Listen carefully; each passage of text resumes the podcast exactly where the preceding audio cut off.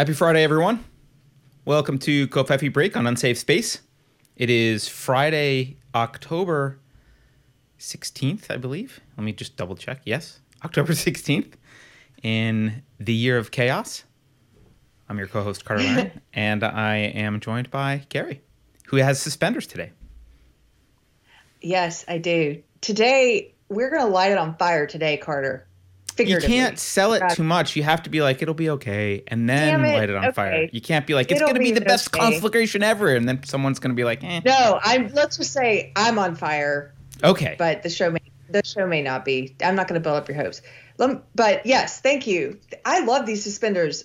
Let freedom ring, America. I got a package from Carter, and it it felt like my birthday month is going is continuing smoothly because I got a package and in it was my very own unsafe space mug, oh, which I don't have. And then uh and then these suspenders. I wore the red ones yesterday. Thank you, Let Freedom Ring America. And then also this beautiful hand knit hat, which I'm not wearing today, but I am going to be wearing on, me, later this the, week. I have to widen the camera and, for that. Yeah, there we go. Oh, yeah. This was by uh, Two Sisters and Some Yarn and Mama's Little Monkeys and also, this is a group effort hat. The pattern is by Liz Clothier, follows us, and um, the yarn is from, and I can never, I, I love this girl, but I don't know how to, I've never actually said her screen name out loud. DD Yarn and Fiber. is that how she says it? Anyway, thank you guys. I love it. And uh, yeah, I feel like I I uh, I really hit the jackpot on my birthday. Birthday month, birthday week is great. The weather's cooled off here in Texas. I don't know what it's like there, but it's nice here. It's nice and sunny. I and mean, last night, I, you know, we don't have fires, so that's where at least it's not not where I am. So. At least you're not having fires. We got to I got to go dancing last night too. A guy watches our show, gave us tickets. It was so much fun just to get out. I did a little dance. So you've got dancing around, clubs are like, open. You can go dance uh, some of them are. This one is. They they do. I did put on a mask, guys. I in put on a red. Steps, you have to put your mask on. in between bites, in between steps. yeah. Uh, but yeah, it's it's a good it's a good time. It's a good month. Good. good. All that being said, the world's wait, a little crazy. Wait, let's remind everyone though. Book club is on is this Sunday at noon Pacific. Uh, Sunday, October eighteenth, which is this Sunday yes. noon Pacific. Keri's face just went ashen she hasn't started the book is what that means but that's okay. You have time Keri. it's a, it's a short book. she's like oh oh. You're getting to see what i was like in school. I was always minute. Yeah. Uh, it's short. But then you have plenty out. of time. Yeah. Okay people are saying i need to move to the right. Let me oh what if i just move the camera to the you're right? kind of centered right now I don't know. I mean, a little bit off, but maybe you How's weren't that? before. Uh, I think they mean you're right. Oh. Yeah, the other well, right. Because now you're actually more cut off than you were just a minute ago. That's better. There you go. Okay. Hey but, guys. Um, and then wait, and then our next book, if you want to start on it, is Management of Savagery by Max Blumenthal, and that will be on November 22nd. So go ahead and try uh, go ahead and start that if you want to. Okay, now, Keri, go. Unleash your wrath upon the world. On. Yeah. Let's well, hey, let's start with this okay. tweet. We'll start with I think a beetle. Yeah. not a beetle. What what's the son. son. of a beetle called? It's just small Let's just bug, start with it. Some larva. A be- no, that's that sounds rude. We'll start with this. So tweet. this is um I wanted to start with this because I've been watching. If you guys haven't been following Sean Lennon and you're on Twitter, you should follow him. It's been interesting to watch his evolution. He's definitely a person I would say who is awakening. He's not woke, he's awake. He is evolving and growing as he learns new information. And I think he's really wise. And we've talked a lot about how intelligence doesn't dictate a person's susceptibility to propaganda and bad ideology. It's that's why you know some people who are very intelligent who's bought, who have bought into the narrative. Um, but I think wisdom is a different thing than intelligence, and I think he seems very wise. So let's read this tweet. He says, It is no longer exaggeration to say that the collusion between social media and media to manipulate our reality for the benefit of their political agendas has reached Stalinist proportions.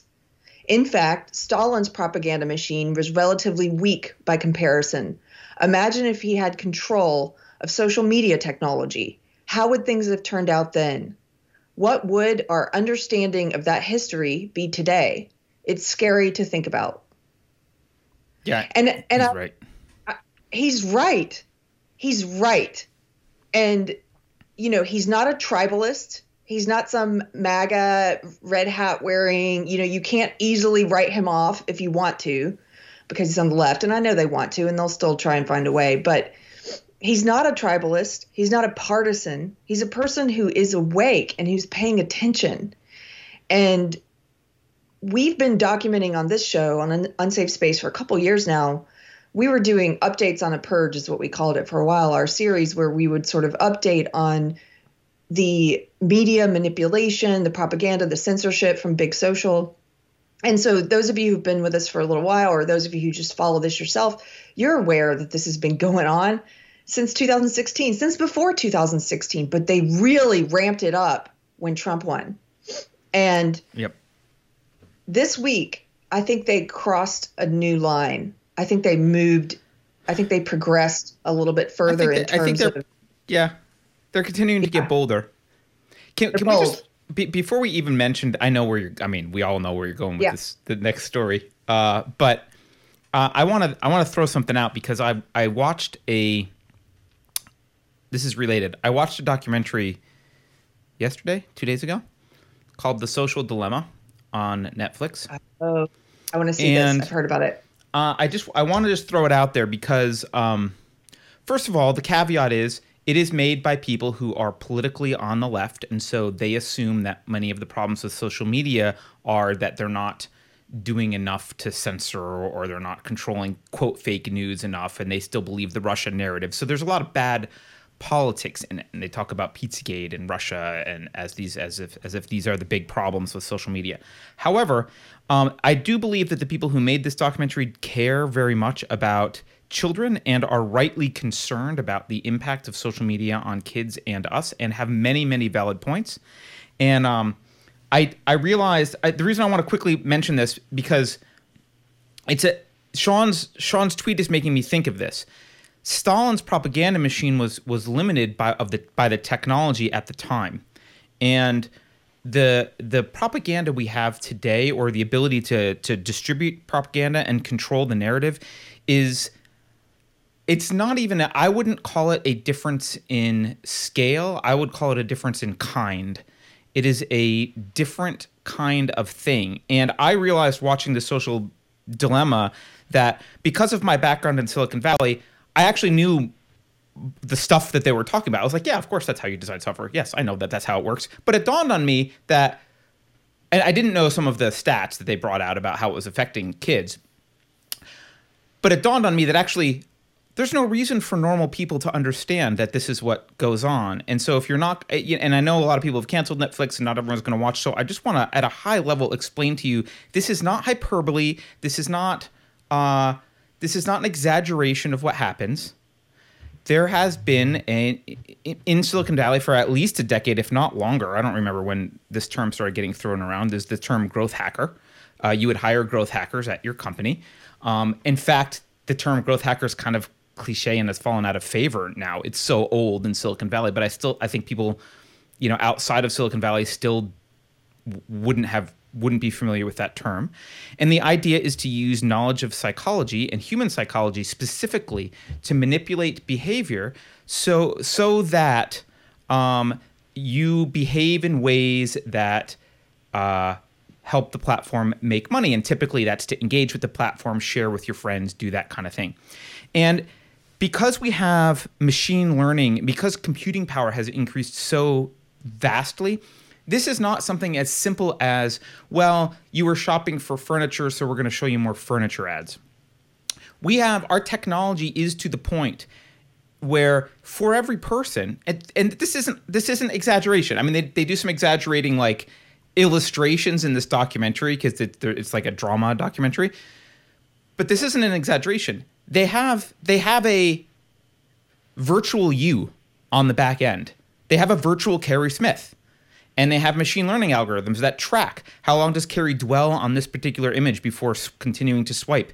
Um, how like wh- how long does she take to pick up her phone? When does she move this? When does she do that? When does she click on this? What does she hover over?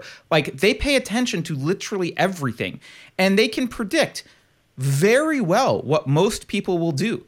And they use there's a book called um, this wasn't mentioned in the movie, but there's a book that's been floating around Silicon Valley for years. And in fact, it's probably old now and outdated, but it was called Hooked by Nir Eyal. If you're interested in learning how a lot of software is developed, uh, the user interface, they are very aware of the um, the dopamine rush you get in anticipation of a reward. Dopamine actually doesn't happen when you click; it's the anticipatory um, drug that happens, and they understand how to manipulate that. They understand that constant reward is not as good as random reward with random values, and they understand the the ranges of that randomness. Uh, they they really understand how to in real time not only serve ads, but serve content that gets you to respond in the way they want, which is typically engage in, you know, more clicks and more activity and blah blah blah. You are being manipulated constantly. And the thing the thing that I took away They- from this so, sorry. Go ahead. I was just going to say along those lines, in terms of knowing how to hook you and knowing how you interact, that the algorithm is being programmed to such a degree that they know what is going to keep you coming back. They will do. I re- I can't remember where I read this, but they'll do things like they know that people get a dopamine rush when when others like their picture, right? Right. So if you change your profile picture, they won't let it. It won't show up in ev- all of your friends' feeds at the same time. They stagger it. right. They stagger it so you get likes throughout the day. Oh, and, and, the next and day, they might so- serve you notifications of those likes depending on what your activity level is at the moment to get you to re-engage. If you have like, it is it is a very, it's very targeted to the sense where like they may know you better just by just by having a machine learning algorithm watch your behavior. They may be able to anticipate your moves much better than a close friend or or even loved one could. It's sometimes better than you can. So they know you very, very, very well. And and the analogy that someone used, or the, the description that I really liked in this, one of the guys mentioned was in the past, technology was a tool. And tools sit there until you pick them up to use them, right? If you're not going to get in a car, it sits there in your driveway, and then you get in your car and go somewhere. Or, you know, um, a bicycle or a dictionary or whatever it is. A tool is sits there until you pick it up. Modern technology if you have apps on your phone or notifications enabled and all that kind of stuff it doesn't it's not a tool that sits there waiting for you to use it. It's a tool that uses you. It's not a tool actually. It's a manipulation device that sits around and follows you around. You take it around with you and prompts you to interact with it constantly and uh, just so people know, I don't I don't know if I've talked about this before, but I don't have Facebook, Twitter, or Instagram on my phone at all. I have to use some of them for work, so they're on my computer. But I have notifications turned off for basically everything except for people who are like I need to talk to. Someone's going to text me or whatever. Um, I don't miss it at all. But this guy used this analogy. He said, I turn all of, and, and by the oh, this is another uh, open secret. Most technologists in Silicon Valley that are plugged into this, they don't let their kids do any of this crap. It's everyone else. Everyone else's kids are on Facebook and all this stuff. Because- the people designing because the they're terrified of it. Yeah, no, no one the people does. designing it right? they get No, sick. no one. A lot of the people who designed it, I've read interviews, but I haven't seen the social dilemma yet. I do want to see it, but I've read interviews with people who've designed the algorithms and they've they've they don't use social media themselves anymore. Absolutely, absolutely. And in fact, this movie's populated with people who were were some of the main designers for some of this stuff. And I think rightly, a lot of them were like, we didn't realize we, we the like button we thought would just be like a positive thing in the world that people know. Like they didn't realize sometimes, but once it once it was realized, it became exploited. And now now a lot of things are done intentionally. But um, this guy said, "Well, I don't have notifications turned on on my phone." For the same reason that I don't walk around with cookies in my pocket. And for someone like me, I've got a sweet tooth.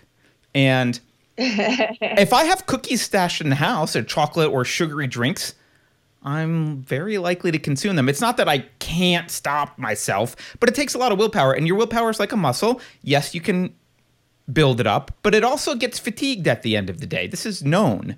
So, one of the ways you exercise your willpower to not eat sweets all day if you've got a sweet tooth, or to not drink if you uh, have a problem with drinking or whatever, is you don't have it in the house. You don't, and an alcoholic doesn't stock a full bar in their house and just say, well, I'll have it for guests here just in case, but I won't touch it. Like, no, they're smart enough to be like, uh uh right? I don't have tubs of ice cream in my freezer because I will eat them. So th- I exercise my free will at the grocery store. And then I've set up my life in a way where I'm less tempted to just, I'm not going to run out to the store at 2 a.m. to get ice cream. It's not in the freezer. Ergo, I don't have ice cream.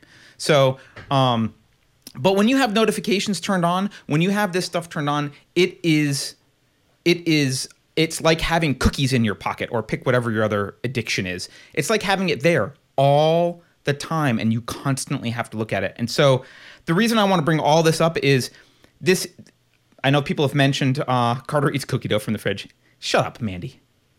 How do you know? Uh, I would. If there were cookie dough in the fridge, I would totally eat cookie dough in the fridge. Yeah.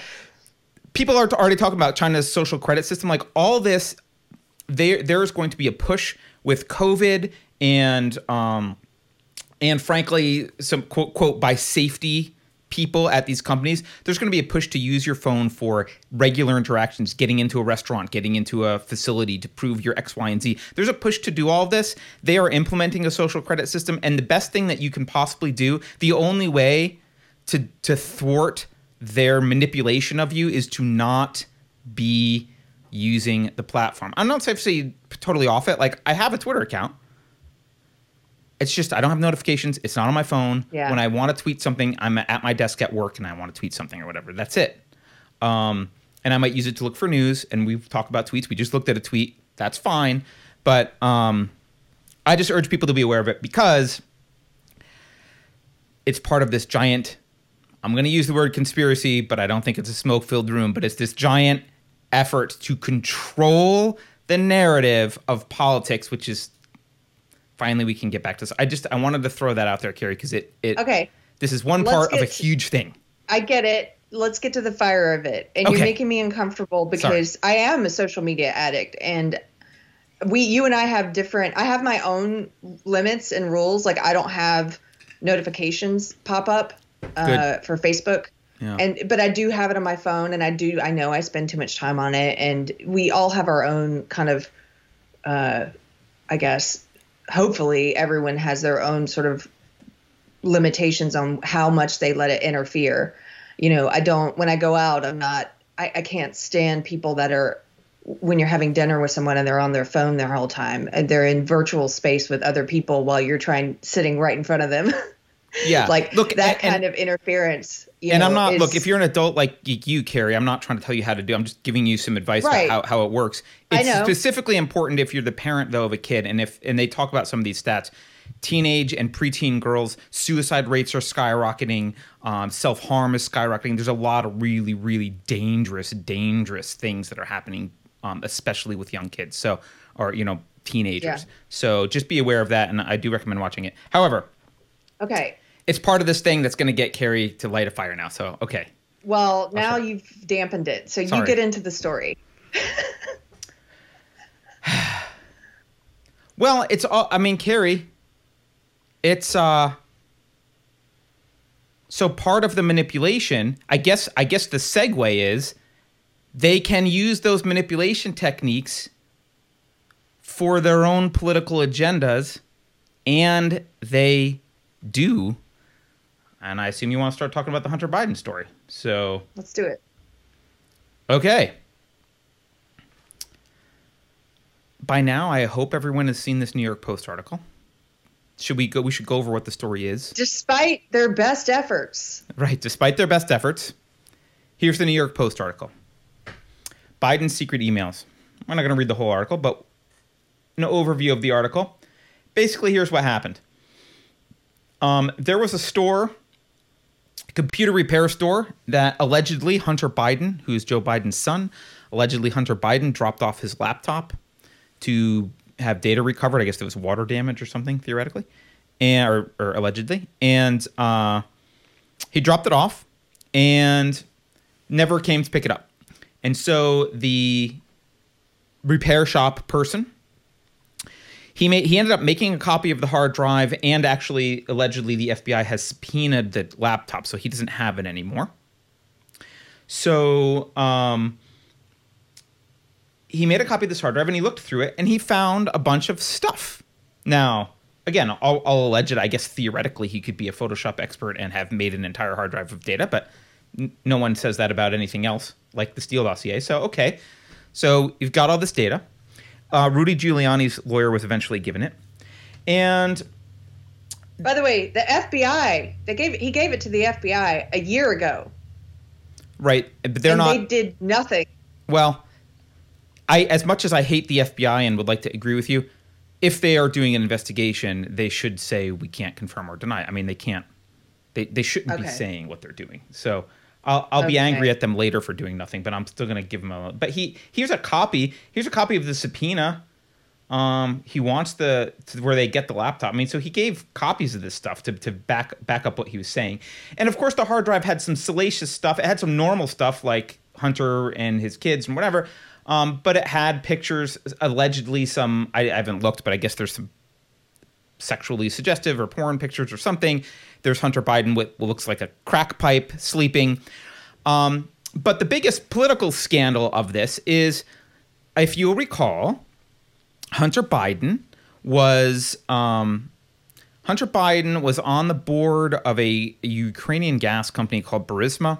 This has been in the news uh, a lot, and the allegations from the right were that Joe Biden used his influence as vice president to help shut down the investigation uh, of uh, by the um, the the state prosecutor in the Ukraine who was investigating Burisma, and that Hunter Biden, who was paid fifty thousand dollars a month to sit on the board, was really just being paid so that the company Burisma could get to Joe Biden to get the favor from Joe Biden uh, of firing the state prosecutor who was going after them. So that was the allegation. And Joe Biden has been saying, never talked to my son about any of this stuff, never talked to him about his business dealings overseas. That's a lie. Uh, I never met anyone from the company, blah, blah, blah, blah, blah. Okay, so that's the, that's the, a- and, you know, fake news. Washington Post in 2019 wrote a huge article about, you know, this, there's no evidence for this and Joe's never done this and blah, blah, blah, blah, blah. Okay, okay.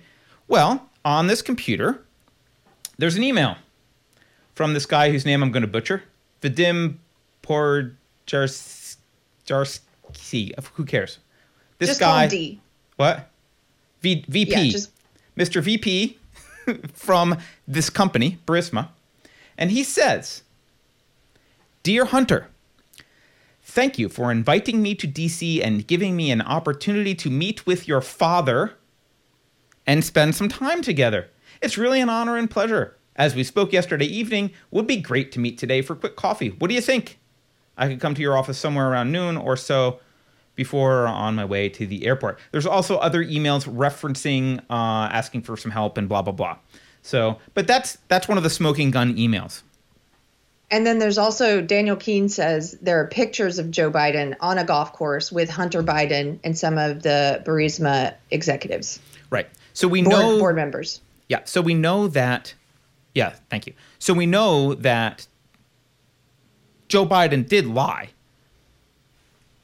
He said he never met him, never talked to Hunter about the company, blah blah blah. We that's not true.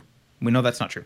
Now, uh, there's a bunch. We can talk about some of the arguments against this and blah blah blah. But um, But what the news did- is what happened to this story. This is the New York yes, Post. the news is what happened. So th- this, much like some of the other stories we've talked about, it's not really about Biden or Trump. If that's the only level of analysis that you're looking at, you are missing the story. And if you're so blinded by hatred of Trump that you can't look at the real story, that you get confused and you think this is about Trump and Biden, you're not. You're you're way down here. Right. You're way down here It's not about this that. story it's Yeah. not about that this story is about the way that social media big social colludes colludes to manipulate the news to manipulate us, to censor what we're allowed to see and read, the information we're allowed to have. They're acting as our moral and intellectual betters. They're telling us what we're allowed to have have access to. Like Sean Lennon says, this is Stalin Stalinist tactics that they're engaging in in against American citizens. Yep. And they're colluding. They're doing it together. Facebook and Twitter together. Said, well, let's talk about what they did. Let's talk yeah, about we're what they going to did. block the story. Yep. So Andy, here's here's a tweet from Andy Stone, who is oh here I'll put it up on the screen. Sorry. Here's a tweet for Andy, from Andy Stone. Andy Stone is communications at Facebook. He's a communications person at Facebook. He writes, this is the day the story comes out. Again, came out in the Washington Post. They have a copy of the files, right? While I in, while I will intentionally not link to the New York Post. Did I say Washington Post? I meant New York Post. While I will intentionally not linked to the New York Post, I want to be clear that this story is eligible to be fact checked by Facebook's third party fact checking partners. Okay, fine. In the meantime, this is the devastating part. In the meantime, we are reducing its distribution on our platform. Okay, Amazing. so here's a story that came out. There is actual evidence. It is, regardless of what you think about crack pipes or uh, dealings with Burisma or whether Joe Biden did or did not help out this company or anything, regardless of what you think about any of that, you cannot deny the political importance of this story during an election, right? The Democrats keep saying it's during the election, the election has started. Okay, this is politically relevant on a massive scale. This is relevant. What are they doing? Facebook is intentionally reducing its distribution, i.e., they are adjusting the narrative so that you don't hear about potentially damaging political information about Joe Biden. Twitter. And and Twitter. Let's let's talk about how Twitter did the same thing. But Yep. first, again, I want to point out, and you guys know this if you're watching this show, it it doesn't matter what you think of Trump or Biden. This is not a story about Trump or Biden. This is a story about the elite, the gatekeepers, social media, big social, and the legacy media, and a particular p- political party in this case, but it could have just, if it were going the other way, imagine if it were something that were negative about Trump. And Imagine if they suppressed the Steele dossier, the tax returns, dossier, everything, but they let the Biden thing through. Right. Which, by the way, the Steele dossier, let's, uh, that's a can of, let's not even get into that. The Sure. Steele dossier is a f- bunch of bullcrap. Right. And they ran it. They ran the accusations against Kavanaugh, the baseless ac- accusations against Kavanaugh, and there were more of them coming out of the woodwork every day that were even more baseless. Each new one, each new one was more ridiculous, and they ran it as fact. They ran baseless rumors as fact. They've ignored Tara Reade. They look at something like this where there's more evi- there's more evidence, and they say, "Oh, I'm sorry, we can't, we can't." First, I heard them say that we can't let you guys see this because um, it has, it's just allegations, and there's not enough evidence. Well, that's what I first heard them say, and you're like, "Wait, back up, back up," because you guys ran a story just a, a couple months ago, a month ago, about how Trump called veterans and and troops uh, suckers and losers. Was that sourced? Was there evidence? No, not one named source, completely anonymous, and you ran it front page news nonstop to the to the degree where it's it's taken as verbatim truth on social media now. You know, people with TDS who are running around saying Trump said this. Yeah, who said that? Who said that he said that on record? Who? No one. They ran it as fact. They run anything as fact that they think helps the narrative and the outcome that they want. Yep. And then they take stuff like this and they say, oh, there's not enough evidence. And when people point it out, it's a hard drive. There's photos. There's emails. There's probably terabytes of we can- evidence.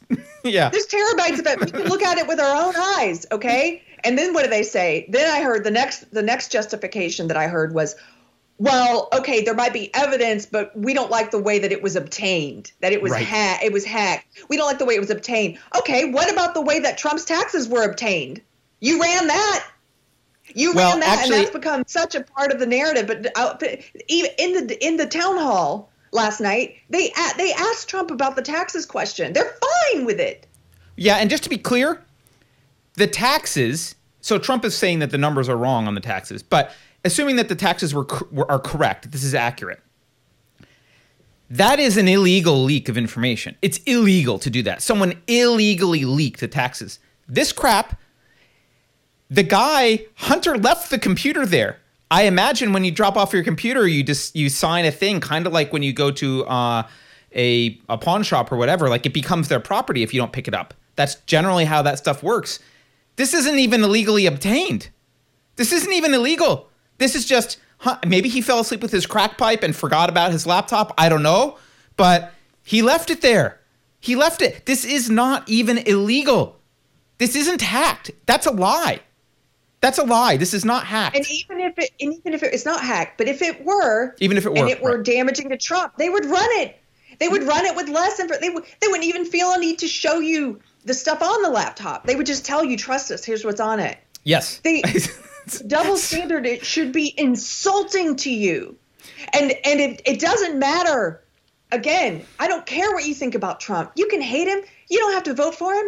You can. But if this doesn't insult your intelligence, you are not paying attention. And if it doesn't give you pause and and give you concern about where we're heading in this country, you're not paying attention because if you're the kind of person who who says okay i'm cool with censorship and mass manipulation and i'm cool with propaganda because i think it's currently benefiting my quote unquote side you can't look two steps down the road to what about when it's not benefiting your side what kind of culture what kind of country are we becoming you're okay with this like i don't understand you and you're not a liberal you're not a liberal if you support this you should be outraged.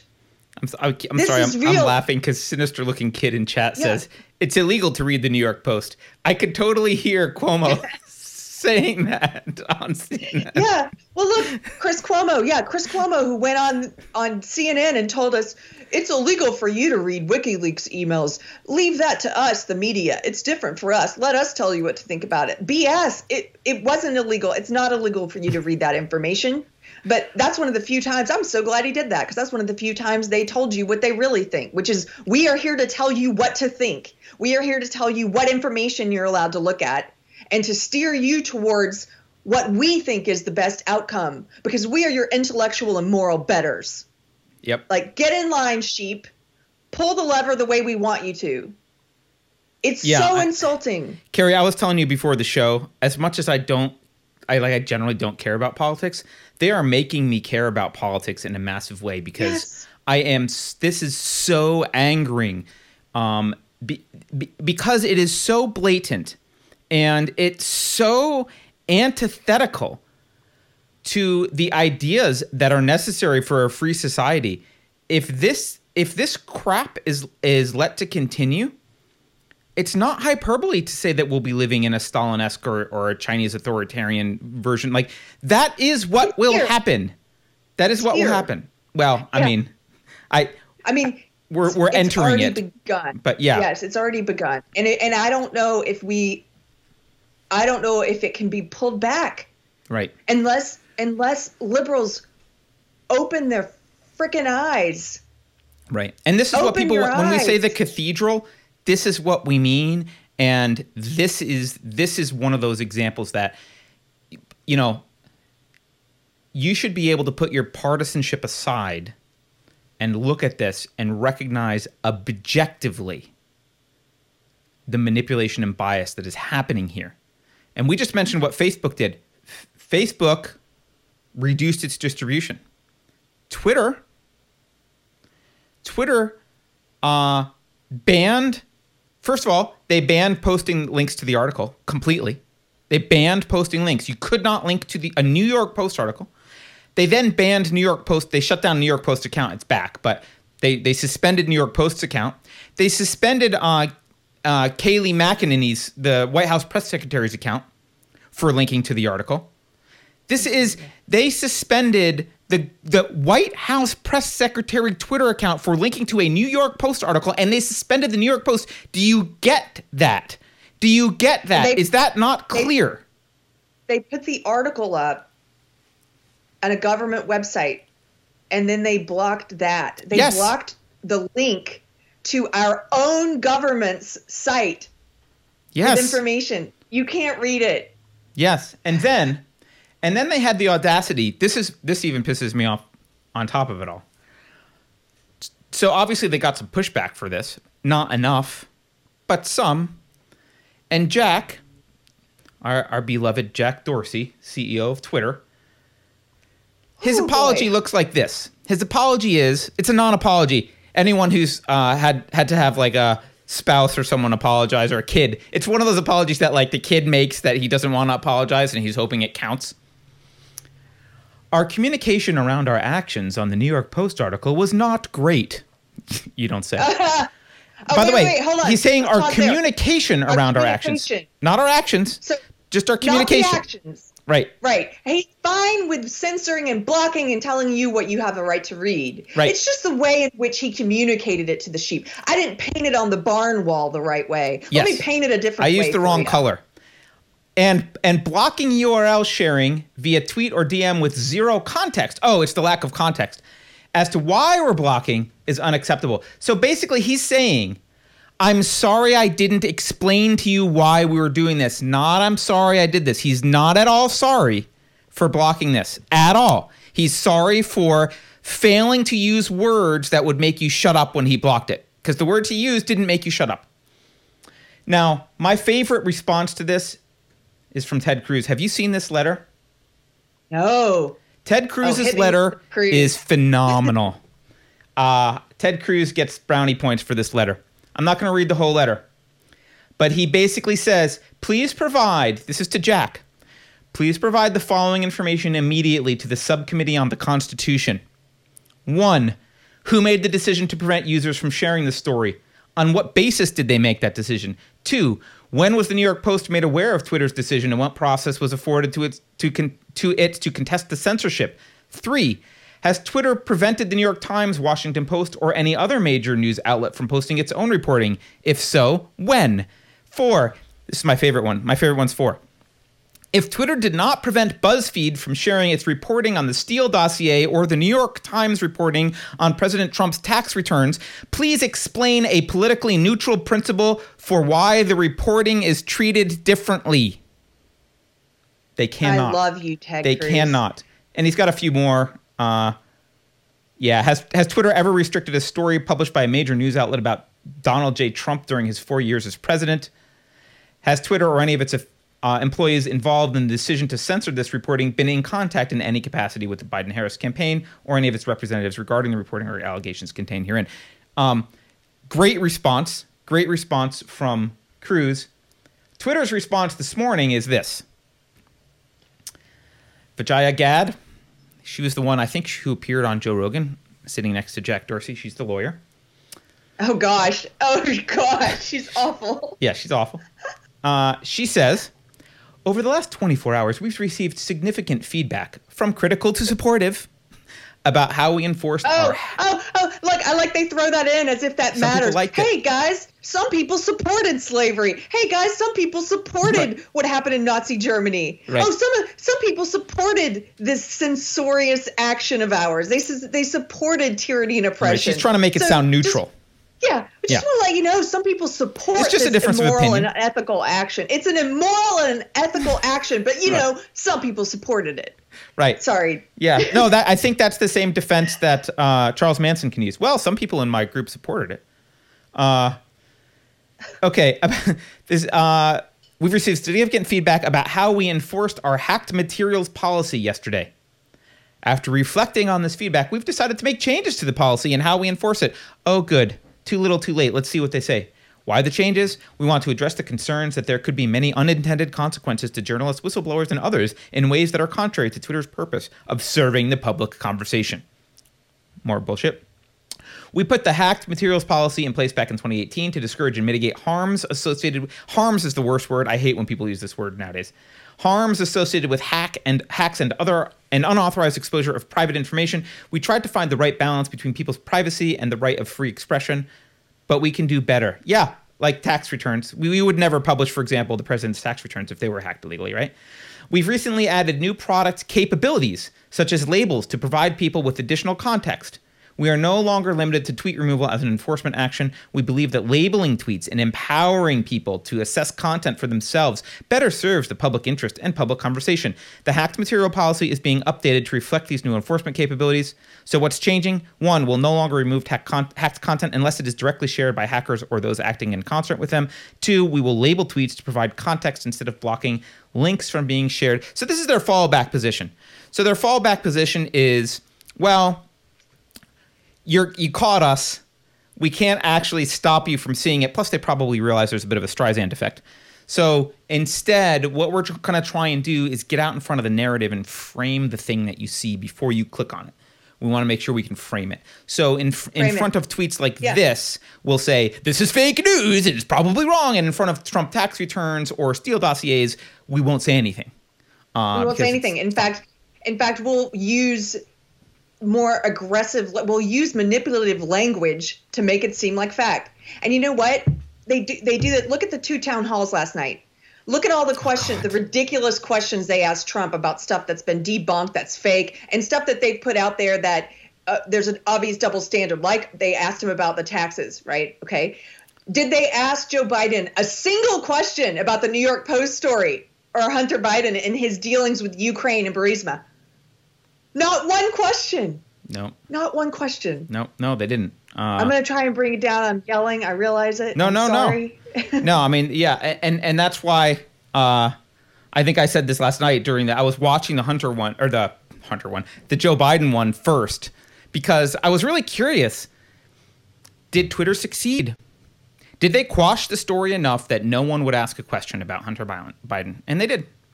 So they did. victory for Jack. No one asked. Um, and, and we can get in the we can get into the town halls later. But one of the things that struck me most about the town halls was that the first 20 minutes of the Trump town hall was just him arguing with Savannah uh, Guthrie. It was not questions from the audience at all. It was just like a reporter yeah. yelling at Trump. But okay, so so all this happened. Here's Twitter's thing. So, but to Go that ahead. point, let me just yeah, underline yeah. what you're saying here. They create they create this false reality that some people choose to live in. They have the power to do that. They don't have to. They don't have to. Uh, per, you know. They don't have to make sure the story doesn't come out anymore. If there is some intrepid journalist who's going to break a story that the cathedral doesn't like, that big social and big media, social social media and the legacy media don't like. If somebody breaks a story, all they have to do is keep it from populating social media. And then they have the illusion of this not being real news. And right. then you go to something like a town hall or a debate, and you have these mouthpieces for the cathedral there acting as moderators, these legacy media people sitting there, and they participate in this delusion, in this false reality, as if this didn't happen, as if this news story didn't come out. Right. As if we don't have questions about and shouldn't have questions about Biden's dealings with Ukraine. And they, and now you're it's we're living in in a Orwellian dystopian novel, and it, it it's I don't know. I, I think Orwell and Hux and Huxley and uh, Bradbury, yeah, they all collaborated on on our modern script. But yes, yeah.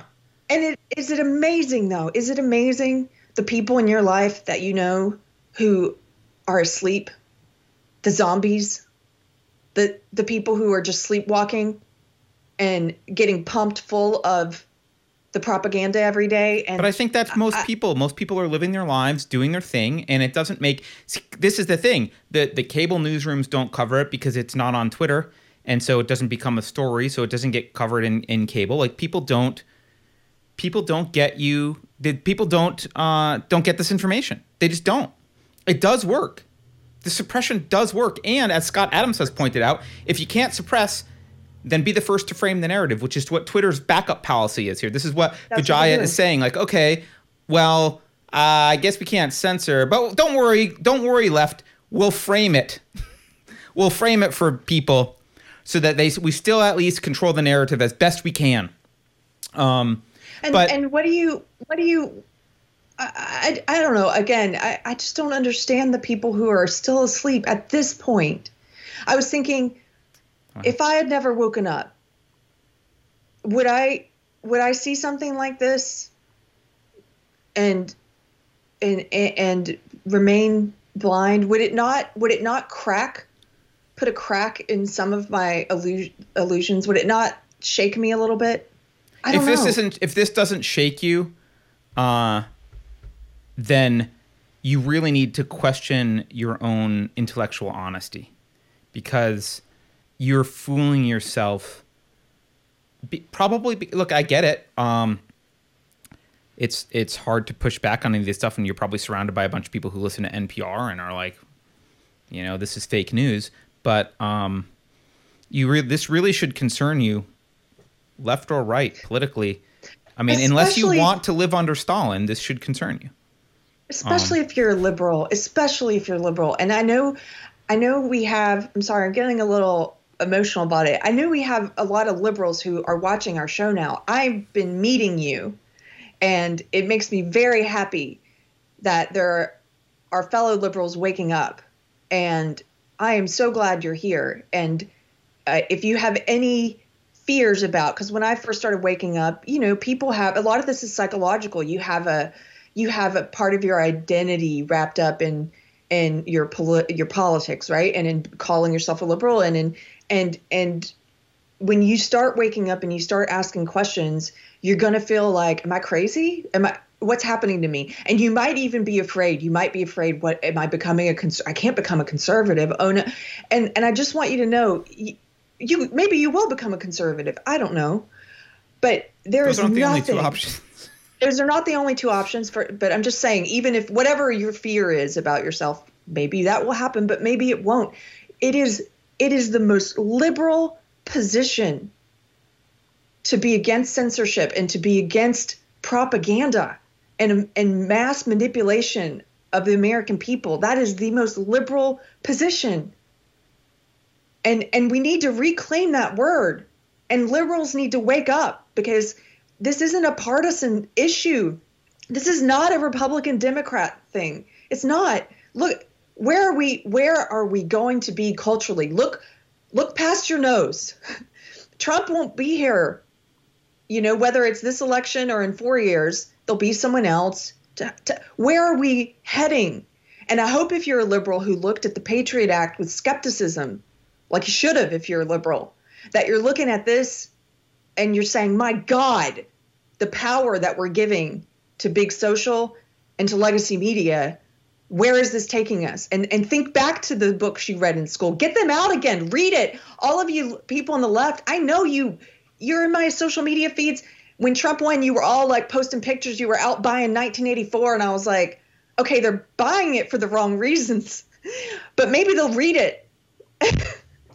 Read it okay i don't think they will but no i look i think it's a great time to here's the thing that i would say to I, you know, I'm not a I'm not a liberal, um, nor am I a conservative. But here's the thing: I would say to liberals, self self-described liberals, now's the time to question. Look, you, remember the question authority stuff in the 80s and 70s and 60s. Remember, remember Noam Chomsky? I think he's still around, right? Remember the, the being afraid of the military-industrial complex. Uh, re- remember all of that. Now is the time to question the political parties. Step outside of the political parties. Do not subscribe. Don't say, I'm a Democrat and I and everything the Democrats do is right, or I'm a Republican and I'm always on the Republican side. Step outside the parties and start and once you do that, it can be liberating in terms of your intellectual exploration because you can realize, oh, actually the reason I was for this one thing is because of this principle. And actually, I think properly applied, maybe it's this other way. And actually, neither party does it, or this party does it better than that party, or they do it here, but this other party on this other case applies this principle better over here. And actually, it's a mix of the like step outside because those those two parties are the cages they want to keep your political thought in. They want you to be caged by Republican and Democrat. And that's why the liberals that self-identify as liberal get scared because they they are told there are only two cages and if you're not in ours you're in the bad cage That is not true. That is a lie. You do not have to be in either cage. You can think for yourself. Yourself. Um, I, one more thing though on this, Keri. Yes. I want to show you something else. This might also piss you off. So Okay. I'm sorry. But do that because now I'm sad. I know. I'm sorry in advance. So here's here's the Jack uh, apology. This morning, getting ready for the show, I'm on Twitter, and over here on the right hand side of Twitter, we all have these things like relevant people they recommend, what's happening, right? So the thing in what's happening, which has since been updated, but my thing in what's happening said something other than this. Right now it says there's no record of Joe Biden using the term super predator. Okay, I don't know if that's true, but whatever. It doesn't matter. They're going to say it. They're going to say he said a super predator, not super predator. Who knows? Okay, so over here was a link to a different thing, and it was this. It said Joe Biden did not push the Ukrainian prosecutor for investigating his son.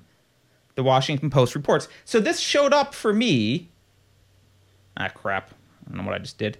There we go. This showed up for me right over here on the right hand side. And it didn't have any, like, it wasn't like click for a news story so I could read the story or find out where it came from. It just said this. But I, so I clicked on that and it brought me to this page. And I was like, okay, so maybe this is a news article. I'm going to go get to see who wrote it, what they say, what the explanation is. But it doesn't appear to be that either. It just says politics, right? Joe Biden did not push out a Ukrainian prosecutor for investigating his son, the Washington Post reports. Okay. Where is there a link to a Washington Post story about this? No. Uh what does it say? It let's just read it. A series of emails obtained by the New York Post. So this is them, by the way, th- they are now trying to build Twitter is pushing this. This looks like it must have been written by Twitter, by the way. There's no other by there's no byline here. So let's assume this must be written by Twitter, put on the Twitter feed on the right to push a, a, a counter narrative. Okay, what does it say? A series of emails obtained by the New York Post were published on Wednesday in a story alleging that Hunter Biden, the son of Democratic presidential nominee Joe Biden, introduced his father to a top executive at Ukrainian energy firm Burisma, and that Biden pushed for the firing of a prosecutor investigating Burisma. However, according to the Washington Post, no links, by the way, no article, then Vice President Biden played no role in pressuring Ukrainian officials into firing the prosecutor, who also was not investigating the energy firm. It also doesn't detail whether the elder Biden actually met with Hunter's Ukrainian business associate. Now, I looked for this Washington Post article. There was an article from 2019 that made these claims, uh, but obviously, such an article would not have been written after the release of this hard drive. I did find I did find a, a more recent analysis from the Washington Post, and actually, if I I don't even know if I even have it. Hold on, I might have it up here. Yeah, here's the recent analysis, October 15th, on Biden's and Ukraine. Wild claims with little basis. Okay, so let's let's hear the other side. Here's their points. What did Biden do in Ukraine? They just explained what I said $50,000 a month for his quote service. They say, well, he's a lawyer by training, so therefore he was worth 50K a month to a Ukrainian gas company to sit on their board. Okay. What's wrong with that? Nothing. Maybe some bad judgment because it looks bad, but nothing. Okay. By the way, nothing, nothing, neither of those points negate anything that was in the hard drive. Okay. Why did Burisma come under scrutiny? Its founder um, was swept from off, blah blah blah. It, doesn't matter. He served. He was the natural resources uh, minister under a president who was swept from office. There was corruption claims. Okay, money laundering. Okay, what criminal charges? None. There was no criminal charges at the end of the day. Okay, well, fine. That doesn't matter either. What does Trump say? Without substantiation, Trump has said and tweeted that the Biden family was paid off, pure and simple. Well, he's got reason to believe that. Yeah, it's a claim, but he's got reason to believe it. Where does Joe Biden fit in? Um, he was the point person for the Ukraine. Um, and then what evidence suggests that Biden's motive? Pretty much none. Pres- evidence. So I just want to point something out here. The sleight of hand, there's a few sleight of hands that are happening. One is in number four here, they say, quote, there's also no known evidence that any of the investigations ever involved Hunter Biden. That is never, that's never been the claim. No one has ever claimed that the investigations involved Hunter Biden. The claim is the investigations, they were investigating the company, and the company hired Hunter Biden for an exorbitant fee to sit on a board and introduce them to his father, who could make the investigations go away. That is the claim. It has nothing to do with investigating Hunter Biden. But they've they've moved the goalpost here and said, well, it doesn't have anything to do with that. Well, no one said it did.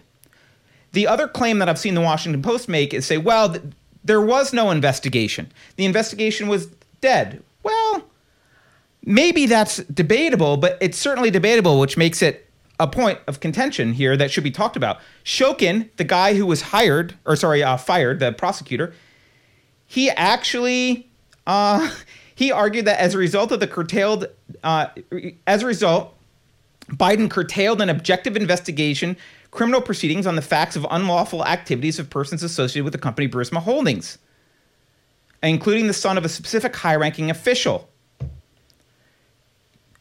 Um, Shokin, he, this is the guy who was fired. That Biden got fired. That Biden brags about getting fired. So that's the other thing. Brad, yeah, Biden bragged about getting him fired. In on that. Let me jump in on that because people pointing that out in the chat. There's video. Yeah, here's There's the video. video. I have the video. But, Do you want it? No, I want to read this. There's video of Biden bragging about this, and you can watch it with your own eyes. I don't want to play it because I just don't want to. It's fine. It's whatever. right here. Here's here's here's the transcript though where he's bragging. And he says, this is from January 23rd, 2018. He says, and I'm desperately concerned about the backsliding on the part of Kiev in terms of corruption. They made, I mean, I'll give you one concrete example. I was, not I, but it just happened to be, that was the assignment I got. I got all the good ones. And so I got to Ukraine. And I remember going over, convincing our team, our leaders, to convincing them that we should be providing for loan guarantees. And I went over, I guess, in the 12th or 13th time to Kiev, and I was supposed to announce that there was another billion dollar loan guarantee. And I had gotten a commitment from Poroshenko and from, how do you say that guy's name?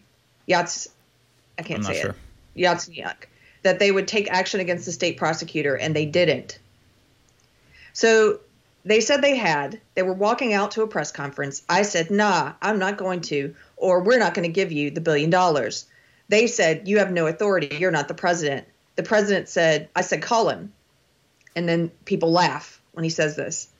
And he says, I said, I'm telling you, you're not getting the billion dollars. I said, You're not getting the billion. I'm going to be leaving here in, I think it was about six hours. I looked at them and said, I'm leaving in six hours. If the prosecutor is not fired, you're not getting the money. Well, son of a bitch. And everyone laughs. He got fired. And they put in place someone who was solid at the time where there's still so they made some genuine substantial changes institutionally and with people. But one of the three institutions there's now some backsliding. That's him bragging. Right. The video's right here which i guess we could have just played but we didn't. So well Keri played the part of joe biden sitting here bragging. Yeah. Um so yeah so look uh shokin is this guy that that biden pushed to get fired. And shokin specifically says uh that he he's referring to a documentary that was released about uh, Ukraine Gate. He said, which challenges the Western media claims that the corruption investigation into Burisma was dormant at the time Biden was lobbying for Shokin's dismissal. So the the Western media providing cover for the Bidens has been arguing, well, he wasn't actually in the middle of investigating. And the other thing that you'll hear them say is, you'll hear them say, well, actually, because I've seen I've seen this argument actually Shokin wasn't investigating, and that was the problem. And so actually, Biden wanted him fired because he wasn't doing a good job investigating corruption. He wanted someone to invest like better at investigating. It was the opposite. Look, we don't know the truth, but what we do know is that this smells really bad. There's a lot of evidence here to suggest that there's a problem. And if it were anyone else, if it were anyone that the cathedral, uh, that was not in the good graces of the cathedral, that wasn't part of the cathedral's plans, that person would have to answer a lot of uh, very direct and probing questions yeah. about yeah. what the hell was going on in the Ukraine. Why Why was your son getting paid 50K a month to sit on a board? Why was he getting requests to meet with you? Why did you meet with the board people? Why did you then fire, like, fire this prosecutor. Now, the other thing that the, uh, or push for the firing of the prosecutor, the other thing that the Western media, a lot of the Western media will say is, well, everyone, this is false because everyone supported getting rid of that prosecutor. Other people in Europe wanted that prosecutor gone. And so it was lauded as a good thing that Biden did. That may be true. Maybe it was lauded as a good thing that Biden did. Who cares? That's not relevant to why, like, that's not relevant to the contract of, uh, conflict of interest. It's not related right? Maybe, maybe his thing that he did to help Burisma happened to be something that other people in the EU wanted done. That doesn't matter. It still needs to be investigated. And if this were anyone else, it would, well, except for the Clintons, it wouldn't be. But if it were anyone else, this would be investigated. That's that's that's the story again. It again because we can get lost in the details of of Biden's dealings with the Ukraine and his son and Burisma. But the bigger story is that if if it were Trump, it would be nonstop. They impeached Trump over something that Joe Biden presumably has done, arguably has done. Are they yep. going to investigate and figure? No, they're not going to. So they, it's weird. You know the Saul Alinsky tactics, right? Rules for radicals, which we've talked about before. Mm. You you hold your enemy and they all follow this. They've mentioned Saul Alinsky before. You hold your enemy to a different standard Hillary Clinton than yourself. wrote a thesis on Saul Alinsky. Yeah, they they project, they accuse you of doing the things that they have done. Yep. Because then think about what a mad Jimmy Dore talks about this a little bit, and those of you on the left, you might enjoy Jimmy Dore. He's a progressive who's talked about the big Russia hoax, the impeachment hoax, and every. They create this cloud of uh, of suspicion and they create a lot of smoke around things that they've done because then when when if if if it comes out if their dirty secrets come out then they get to say that's absurd that you would accuse us of this thing that we've spent three years investigating you for you know what i mean it's like we've no you're the one you're the one it's a finger pointing thing Mm-hmm. I've we've already accused, we accused you first of that. It's like, yeah, but there's evidence that you did it. right, but this is how this is how they do it. This is how the cathedral operates, um, and you see it. The big one to me, one of the biggest red flags is when when they're not, and this is almost always, but when they're not having an open discussion about both sides of an issue. So this is a great example. Are they having an open discussion about like on CNN? Well, let's look at the facts about Biden's son and Hunter Biden and Burisma and blah blah blah. And well, there's this, but on the other hand, there's that and blah blah blah. And let's let's let's dig into it. Nope. They're shutting down one side and only having a narrative pushed on the other side. In fact, Twitter, as we just saw, is intentionally trying to push a different narrative than the facts that came out in the New York Post would suggest. They did the same thing with masks and COVID. Well, the doctors that say the thing that we want to be said, they get airtime. We talk about only their things, and anyone who pushes back, anyone who questions any aspect of this, uh, automatically gets banned from YouTube, shut down, called a quack. It's a conspiracy theory. It's ridiculous. Blah blah blah.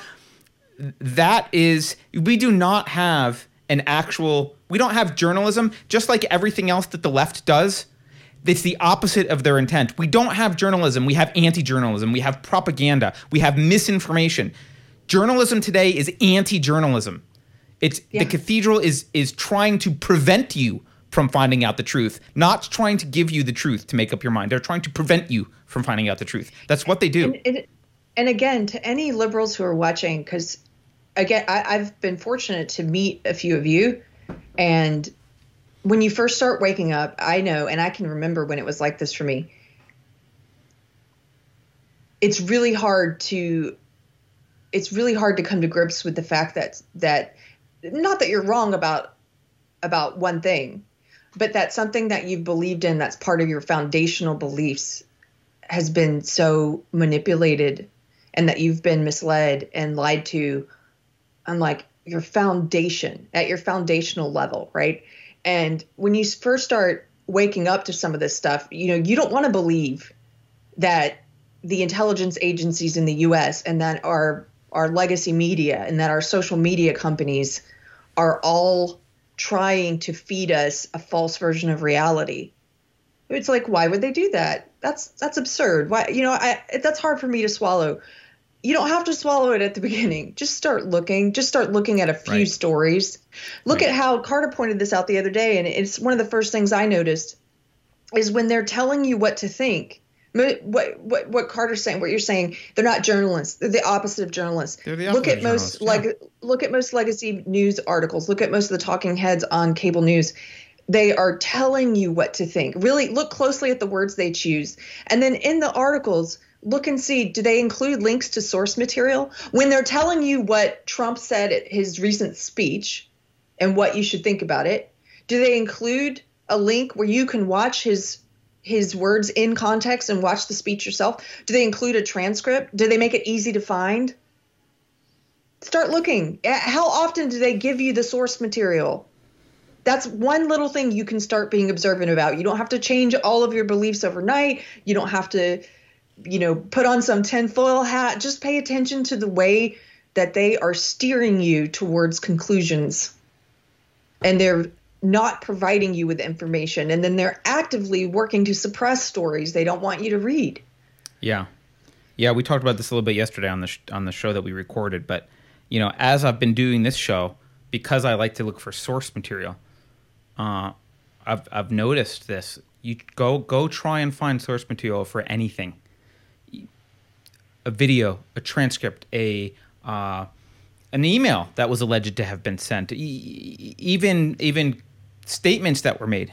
Um, they don't. Mainstream media doesn't link as a rule. They don't link to it. They don't link to it. Uh, you actually have to do a significant amount of searching to find source material. That should scare the hell out of you. Yeah. That should scare the hell out of you, and it should tell you something about the people that you're getting news from. And some of the biggest examples is let's take their favorite punching bag, their favorite, the thing that everything is about because it obscures what's really going on. Trump. Trump is like the tree that you can't see the forest for.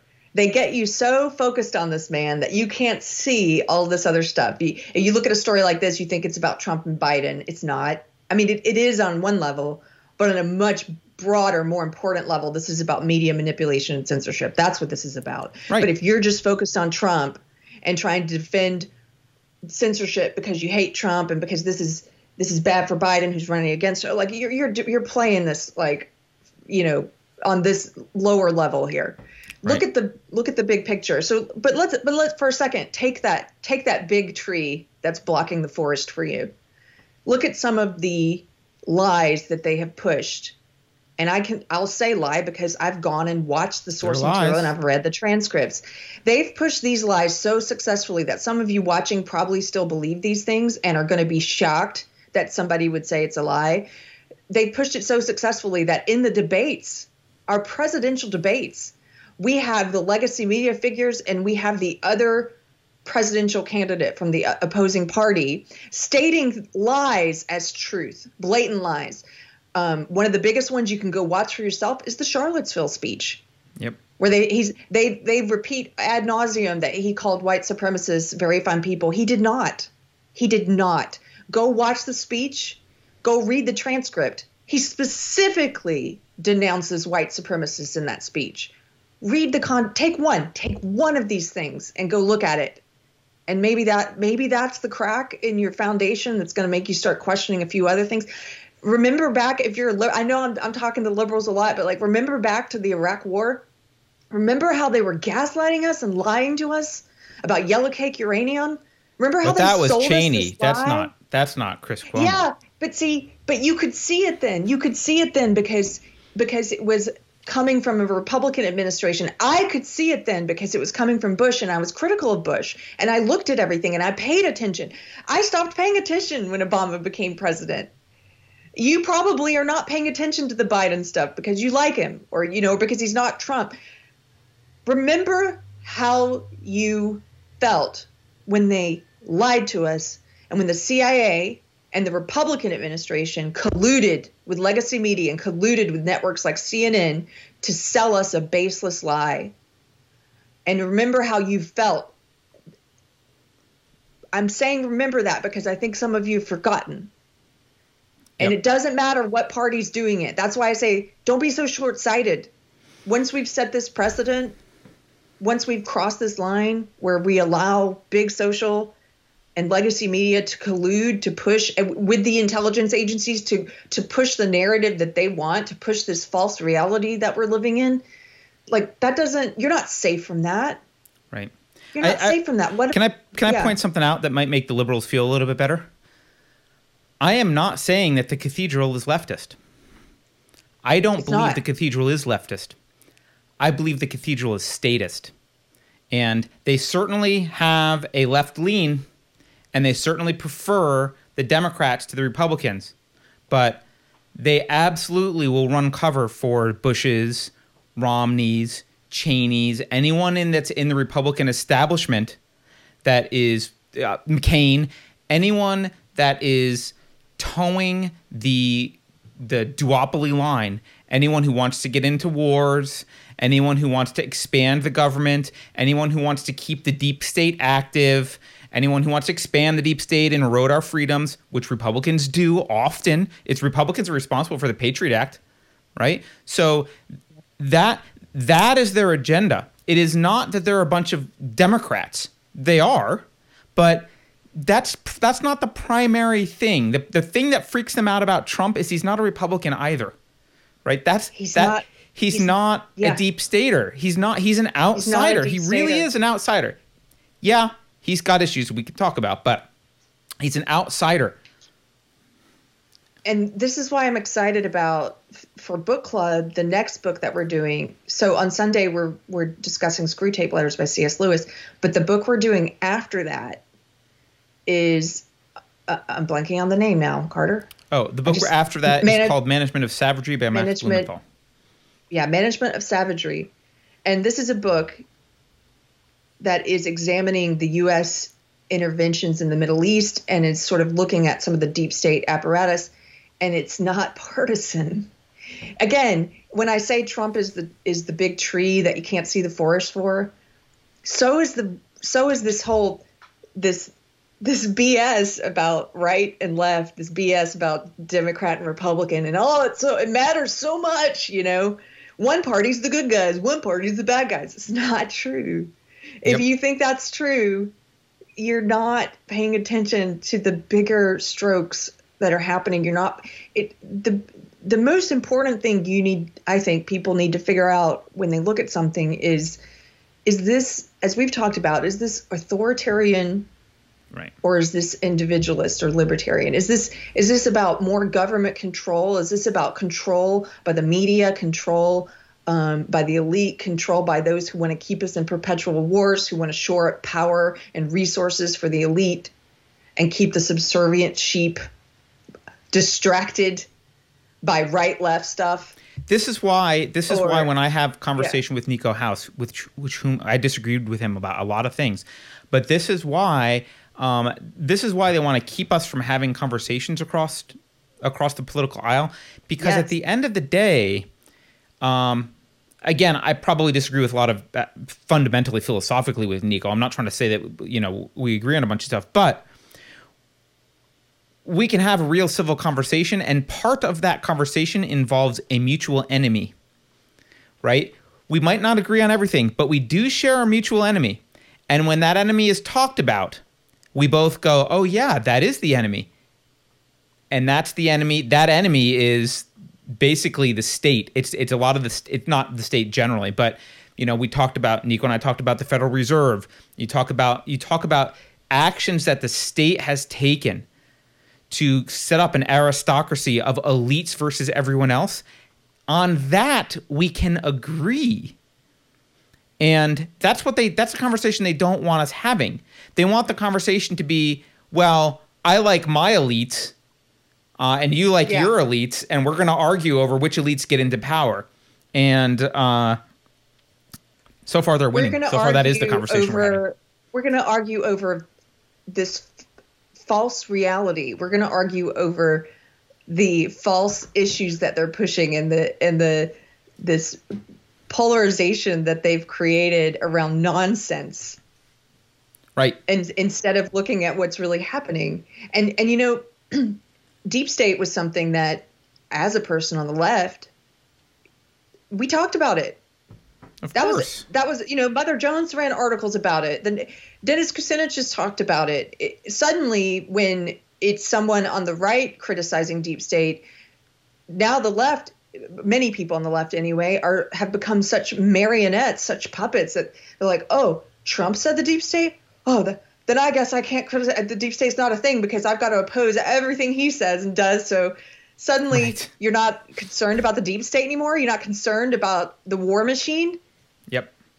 And and and I I think the dan- just personally the way that I look at this is this is not the a lot of this isn't new, but their ability to manifest their control over us is has been exponentially increased in the past t- several years. So um, that's what makes this scary to me. Let's let's Yeah. do. Should we do some super chats? I feel like we've. Let's slow it down, guys. We got a little angry and I got a little sad, and now we're gonna just slow it down to read some super chats. Thank you, guys. Richard Pets. Thank you, Richard. Richard says, Beware philosophical zero day exploits. Great show, guys, as always. Is there a virus out again? Uh, Judge Lot. Here's a late happy birthday, Keri.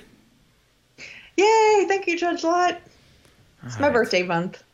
Now, now, now I gotta scroll. Now I gotta scroll. Uh, here we Yeah. go. Another one from Judge Lot. Uh, wow, fifty bucks. Thank you, Judge. Judge says, Carter, have you read Paul Gottfried? You should try to get him on the show. He's excellent. He has a slightly different take on politics being downstream of culture. He talks about culture also being strongly political and state mandated. I haven't, but that sounds interesting. And I know when I was talking to, I don't remember who it was, but we did an interview with someone, and it might have been Tim Dukeman, uh, and he pushed back on the politics downstream from culture thing. And I think there is there is a feedback loop that I will concede does exist a little bit. Um, I would argue that in general, it's philosophy, then culture, then politics, but um, it's probably not mainstream culture. It's probably elitist culture. It's Yeah. philosophy to elitist culture to politics. Um, yes. and because the elitists then- control the politics, and then the politics can control mainstream culture. Yeah, Yes. Politics controls mainstream culture, but yeah, I, I see that little. There's that a little nuance jump there. Or Yeah. There's a nuance there. Yeah. that would be a good conversation to have with someone who's thought about that a lot. Um, so Pirate Tomsky, thank you, Pirate Tomsky. He gives us five pounds and says, "I work in tech and was looking at some of the marketing tools. It's scary how much they know about people, even across IPs, private browsing. Yeah, by the way, I mean unless you have a VPN in your house, and even then, uh, they they know they know a lot. Know They, a lot. everything that you do, they know. They know everything you do. You have zero private. Don't think you have any privacy whatsoever. You do not. Um, which I, I just sounds hyperbolic. It's just flatly It's true. just true. I, I, I don't It's know. true. I, I, if you don't believe that, you're just wrong. I'm sorry. The, the, like, look it up. Uh, Richard Petz, another one from Richard. Carter Sweet Tooth, the only sweet thing about him. that is likely true. Richard. That is likely true. I do admit. It's this one over here. Um, yeah, no, I do have uh, I do have a sweet tooth, and it's it's gonna be it would be the death of me if I filled my house with cookies and ice cream and sweet stuff. Uh, I think I remember reading while I'm scrolling. I think I remember reading. Uh, wasn't Obama? Didn't Obama have someone else pick out his outfits every day, or he had like some limited number of outfits because he didn't want to spend his decision making energy on what to wear, which I thought was very smart. Because you do have Well, you like a limited amount of, that? huh?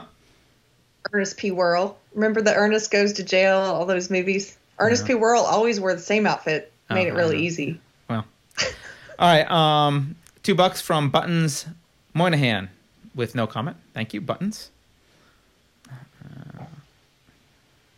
Let's see. Mac Daddy. Mac Daddy gives us a super chat and says, "Can we agree that any institution that we refer to as big is part of the cathedral at this point?" I don't know. probably most mostly. There's probably some that aren't. I don't know, but in, the correlation's probably very high. We'll agree to that at least. Uh, Mandy, Carter told me to shut up. Please help me, Keri. Uh oh. Uh oh. Is that a microaggression, Mandy? Uh, Keri, he's Yeah. gonna raid my refrigerator like a raging tie-wearing barbarian and plunder my little Debbie's. I very well might do that, Mandy. So keep those little Debbie's under lock and key. Um, another one from Buttons Moynihan uh, says conspiracy conspiracy theory is the great American pastime. Even if these are lies, we have the right to engage. That is true, and um, it's this, but that's again as an elitist viewpoint of people, which is you're not believing the right things, therefore we should control you because you're so dumb. You're not, you're, you know, you're apt to believe, Yeah. you know, dumb conspiracy theories. And you know, the truth is, I, I mean, I saw a meme about this the other day, uh, but it, it's just true. It's funny. It's right. Okay, so the deep state agencies like the CIA and whatever, right? Um, they get they get caught lying and doing bad things in the 50s. They get caught lying and doing bad things in the 60s. They get caught lying, doing lying and doing bad things in the 70s and the 80s and the 90s and the 2000s. Nothing has changed, and we're supposed to believe that they're not lying and doing bad things now. What what's the like? That's Yeah. just kind of idiocy. Like we, we know we know that deep state agencies, and I'm using the word deep state not to be a conspiracy theory, but just the entrenched bureaucracy we know they lie and do bad things and get away with a lot and nothing has changed there's been no reform so, why would there be a change should- why would there be a change? I, I shared this this morning because I thought of it with all the censorship that's going on from Big Social in advance of the election. And if you guys haven't seen it, we covered this back when it happened, but um, you should go and watch on YouTube. Find Dr. Robert Epstein's testimony before Yes. Congress. And Robert let's Epstein get him on before the election if we can i'm going to reach out to him sorry make a note. I- so I Dr. Robert. Epstein is not is Dr. Robert Epstein is not politically motivated. He voted for Clinton. He was very vocally supportive of Clinton. But he testified before Congress that social media based on based on his analysis, social media swayed at least 6 million votes through manipulation of algorithms, influencing uh, voters' opinions based on what news they let you see, based on algorithms for search results and what actually comes up when you're looking for something, based on giving you the information they want you to see. And then he also said during his testimony that they were ramping it up because he said, you know, they were overconfident in 2016. You know, Zuckerberg, if he, He wanted said- to, didn't they do like said he 10.2 could've- million votes towards He's- hillary in 2016 he said i think he said at least six million. I, I, thought it was go look it up. Okay. but he said but he said for um here just let me finish this part. Sorry. I'm losing track. He said he said that they swayed at least six million from what i recall. And he said they were overly confident in 2016 and that zuckerberg could have if he had wanted to. And we, we don't we don't know if he did. Maybe he did because there's no oversight. But if he had wanted to he could have sent out uh, for example a reminder to go vote just to democrats. And if he had done that they he would have gotten around I think you know 800,000 something number of, of additional people to go vote that day. And we know we can he said I can extrapolate the numbers of people that would be influenced by such a message because Facebook did in 2010 a test Right. where they sent out a go vote to go vote reminder to everyone and then they calculated how many additional people they got to the polls. And so if he chooses to if they choose to just selectively target people based on political affiliation, they could also sway directly how many people turn out. But but aside from that, aside from the ability to do that, they are manipulating us in all the ways that you talked about at the beginning, Carter. They're manipulating us by what news they allow us to see, what shows up in our feeds, who they shadow ban, what people they've permanently taken off of their platforms. Think about all the big influencers and new media people like Gavin, Milo, even Gavin small ones like mikey harlow who was in our chat Mike Harlow, all the people that were influential in 2016 who they silenced on purpose. Alex Jones, they Oh, silenced huge him. one. You know, you can't find these people on big social now. And yeah, they still have their own sites and stuff, but if you think that that didn't cut into the uh, the amount of influence they have in the public sphere, you're wrong. And they started doing it purposefully because they were shocked. They were shocked that that Trump won in 2016. So watch the Robert Epstein testimony. Watch the Google video. There's there's two Google videos you should watch. Watch the one of all the employees after the election, where it's all the Google employees and they're on stage like crying and talking about how, as a company, how are we going to yeah. make sure this doesn't happen again? They I were shocked. That was one of you our first see, unsafe space videos. Was the Google yeah, video? Yeah. You can see the shock on their faces, and you can see them talking about how they're going to comfort and counsel the Google employees who are so uh, you know, upset by the, the election results and how are they as a company going to address this going forward? Watch that Google video. Then watch, here's the third one I'm going to recommend. Watch the Project Veritas hidden camera video with the Google executive who admits on camera that since 2016, Google has taken it as their priority and their job to quote Um, well, I shouldn't say quote because I'm going to paraphrase, but she says to make sure that a Trump situation doesn't happen again. Right. That they took that as their job because they view themselves as our intellectual and moral betters. That we are stupid sheep, that we need to be told how to vote, and that they are going to do everything in their power with their unlimited power of social media to influence us. Watch yep. those three videos. Yep. Yep. And by the way, another one uh, that someone in chat mentioned, but I can't believe I forgot of, was Molyneux was banned from Twitter as well. Yeah. I mean, all these oh, people, yeah. right? And he wasn't banned. Interestingly enough, Molyneux's been around for, I don't know, 10, 12 years. He's always been, uh, the stuff he's been saying has always been controversial in, in many senses. I don't think he's changed his, his conversation very much, but he got political. Uh, he got political. He started talking about politics, and I think I think that's I think that's what did it. I think that was it. They were like, okay, you can have your opinions, but don't start talking about politics. Um, you know, of course, I, they blamed it on something else, I'm sure, but uh, yeah, we'll we'll try and get Robert Epstein on. I'm not sure he'll he'll he'll join, but um, did, by the way, the thing about Silicon Valley, they are very smart like the people building this stuff are they're very intelligent. Like I don't I we, this isn't a case of dummies doing stuff. They're very intelligent. Um, they, they recruit from Stanford and MIT and Berkeley. These are not dumb people at all. Yeah. In fact, yeah. you know, if I had to, the smartest people I know in the world, most of them are living in Silicon Valley. Um, yeah. I mean, and some of those are radical, well, by default leftists, but um, it's not it's not an intelligence question. And when they get in that mindset, which they have been in for the past, you know, 20 years, 15 years maybe, we'll say, 15, 10, 15 years, they've been in this mindset of manipulating humans.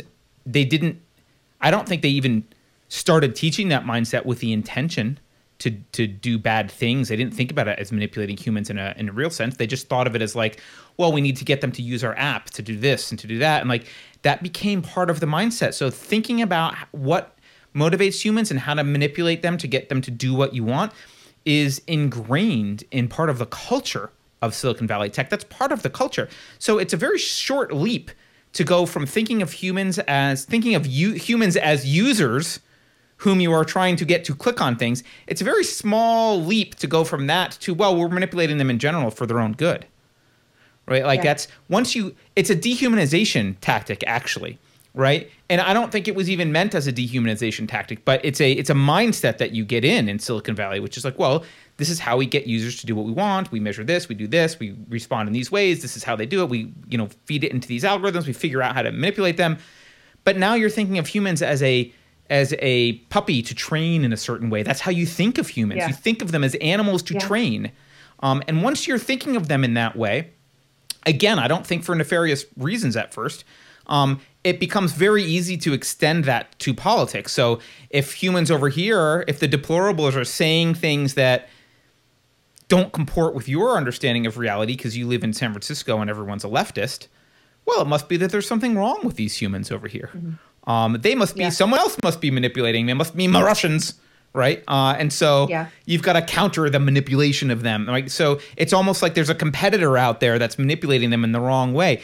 You've they've they've they do not think of humans as having free will. They think of humans as uh, black box algorithms that needs to be deconstructed so that they can get them to behave in the way they want. So they know what inputs Yes. stimulate what outputs. That's how they think about humans. They don't think about them as as as people with free will. Again, not in an evil Machiavellian sense. It's just that's how they think about human beings, and then that can get applied to all this other stuff, which is uh, where it gets really And- really scary. and it's it's like it goes back to that Plato quote that we've read before. Plato said, "This and no other is the root from which a tyrant springs. When he first appears, he is a protector." I have no doubt that a lot of these people who are pushing this in big social and in legacy media view themselves as somehow being America's protectors Oh, absolutely. that the that the, that Yeah. the public can't be trusted. We can't be trusted. We're we, they view themselves as again, as I said, not to belabor it, but they view themselves as intellectually and morally superior, and they think that they know what's best. They're Plato's and I think a lot of kings. them, yeah. yeah, a lot of them are like, well. Okay, it's okay for us to censor and manipulate and push propaganda and try and force the outcome we want because we're doing it for these poor dumb animals' betterment they don't understand. These poor dumb animals are going to vote for the wrong person if we don't if we don't shepherd this the way we want it to go. And I think they You should be justify it by very very Yeah. but you should be very very very very aware of this of this kind of dark dark desire or dark um, willingness to accept dark methods in yourself. If you've because uh, i'm sure we've all felt something like this in ourselves where we ju- try and justify something that's wrong because we think the outcome is good. And it, it's a dark path. Once you've decided i'm gonna it's okay to censor it's okay to do this it's okay to tell this lie it's okay to because this uh, my my intent is good. Oh you're on a dangerous path now. Yeah, and, and I think part of the justification, by the way, I really believe this. I think they, well, you can see it in this social dilemma movie. Um, as much as everyone that watches this show probably recognizes the inanity of the Russia collusion narrative and Russia hacked our elections, they believe that. They believe that Russian interference is responsible. They believe that people like Alex Jones and you know what they would call crazy conspiracy theorists and the Russians propagated fake news on Facebook and that's why you dumb people voted for Trump. They they honestly believe that wholeheartedly. So when they think about well we need to push things towards Biden and censor this and blah blah blah, they think they're balancing the scales. They Yeah. think that there's a bias against the good people, the Bidens and the Hillarys, and that there's a bias towards the bad people, the Trumps. And so they're trying to even the playing field in their mind. They really believe this. I don't, most of these people, Jack Dorsey may be an exception, but most of these people don't believe that they are trying to manipulate you in any bad way. They feel like they're just fixing someone else's manipulation. You are being manipulated by fake news people, including Russians. We have to fix it for you because you're being duped. That's how they view this. Make that and that is scary because that gives them the moral justification to do everything they're doing. to do everything they're doing. Yeah, they believe it. I know we, we've got to get to super chats, so we're never going to get through them. But Sorry. really quickly, uh, since you mentioned the documentary, "The Plot Against the President," I went and watched it, and Oh, you watched it? I can't. It's good, right? I can't recommend it enough. So all of you guys go out. I would say of all the documentaries I've watched in the past couple years, it's in my top three. I'd say right along with Hoaxed and Uncle Tom. Go watch the plot against the president. And much like the conversation we're having about this, it's not even really about Trump. I don't care what you think of Trump. It's about our intelligence agencies colluding with our legacy media and with big social to push propaganda on the American people. That's what it's about, and it, it's terrifying. Yeah. All right, let's let's do some. we were we were trying to make it through super chats. We got stalled. Sorry. Yeah. Uh, Pirate Tomsky, give, I, Pirate Tomsky says uh, he gives us five pounds and says democracy dies in the darkness. The irony, it is it is ironic, right? I mean, again, Yeah. they often say the opposite of everything, right? We're protecting democracy, or we're, you know, it's the, it's the other guys who are colluding with Russia, or but like it's always it's always the opposite. It's always the opposite. Um, Chris says, uh, "Accept your Black Mirror over- overlords." Yeah. Well, look, I mean, look, Black Mirror is is. I'm telling you, go go. Don't go live in Shenzhen, but like go talk to someone who lives in Shenzhen, in China.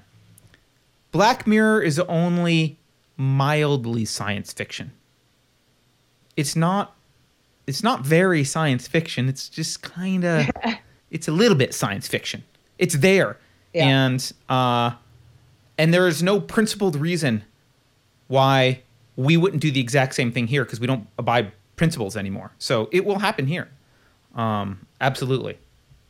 And I'm sure Facebook and It's Google already- and Twitter yeah. are already saw- salivating over it and working on it. So I I saw um somebody was asking where to watch the plot against the president. I just put the link to the movie itself has a website and and all the links are on the website. So it would go there. Yeah. Um about along those lines with the Black Mirror thing, a friend of mine in the UK shared an article with me today, which is like straight out of Black Mirror. I don't know if you saw this, Carter, but it was uh wait, here it is. It's a headline.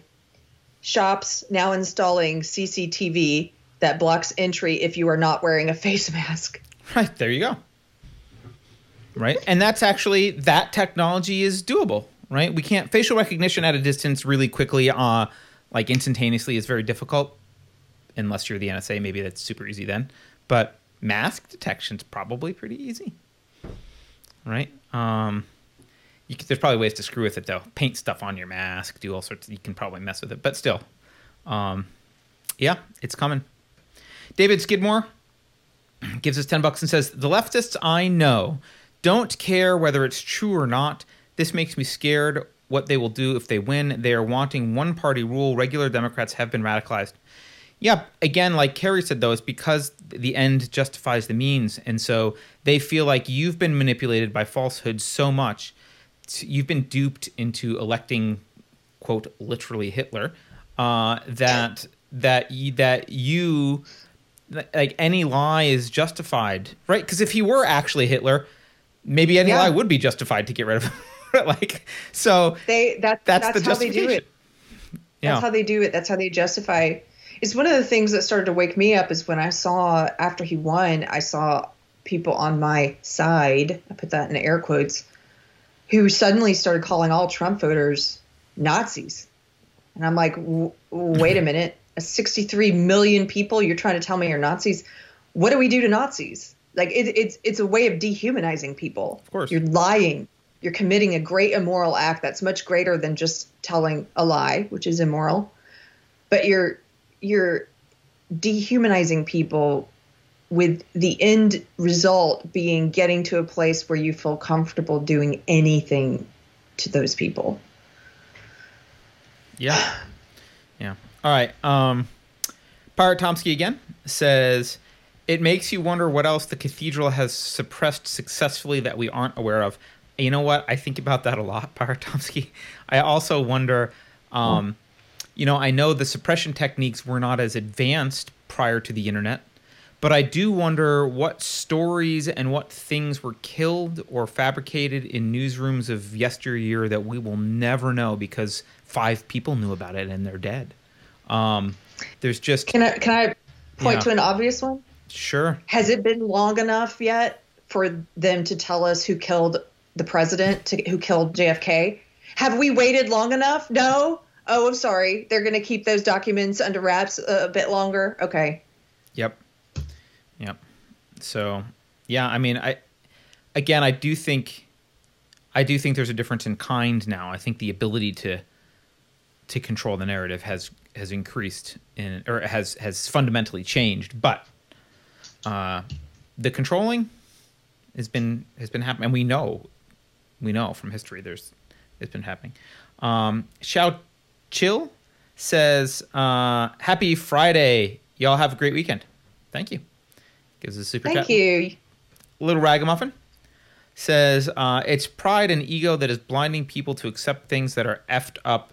Tell a friend, share the truth. Yes. Uh, I don't. I, I would. al- I would actually argue that it's cowardice. Um, It's all of it. It's all of it. I think it's all those things. I, and thank you, Little Ragamuffin. You inspire me, as you know. she is uh, the definition of a firecracker, and she's in here very active in chat all the time. Spitfire. Uh, we, we yeah, Spitfire. There you go. Or firecracker, whatever. Both are meant affectionately. Little ragamuffin. Uh, Let freedom ring America. The the tie guy who I'm sorry I'm not wearing my bow tie today. Um, ah, hey, let Fred ring. I don't think you were here earlier. Look at this. Yesterday I was doing the "Hello, my baby. Hello, my darling." I could do all the. Now that I have suspenders, I can walk around like this. I can take them off like you used to, Carter. You said when you were in school, and I did. let them hang off the back. I did. I, well, this will be a repeat then when the show comes out. But uh, we had a conversation. Actually, maybe it was before. The, I don't remember if this is in the show or It if was it was in the before we were recording. Okay, it was the pre-show. so in seventh grade, suspenders were cool. When I was in seventh grade, suspenders were cool, and uh, this is going to sound pathetic, but I basically I could afford one pair of nice pants and suspenders. that was what we could afford. So I wore them like almost every day and pretended like it was a different outfit. And uh, but you had to take the suspenders off and let them fall around your ass. That was the cool thing. Um, I don't know if anyone else remembers that. If it was just an East Coast thing, I don't know. But uh, the the floppy suspenders were the thing. Anyway, uh, Let Freedom Ring America says, I'm an independent. The Dem and Rep parties are equally worthless in my eyes. LOL. By the way, Keri and Bev, I have dresses too. Carter, nice tie.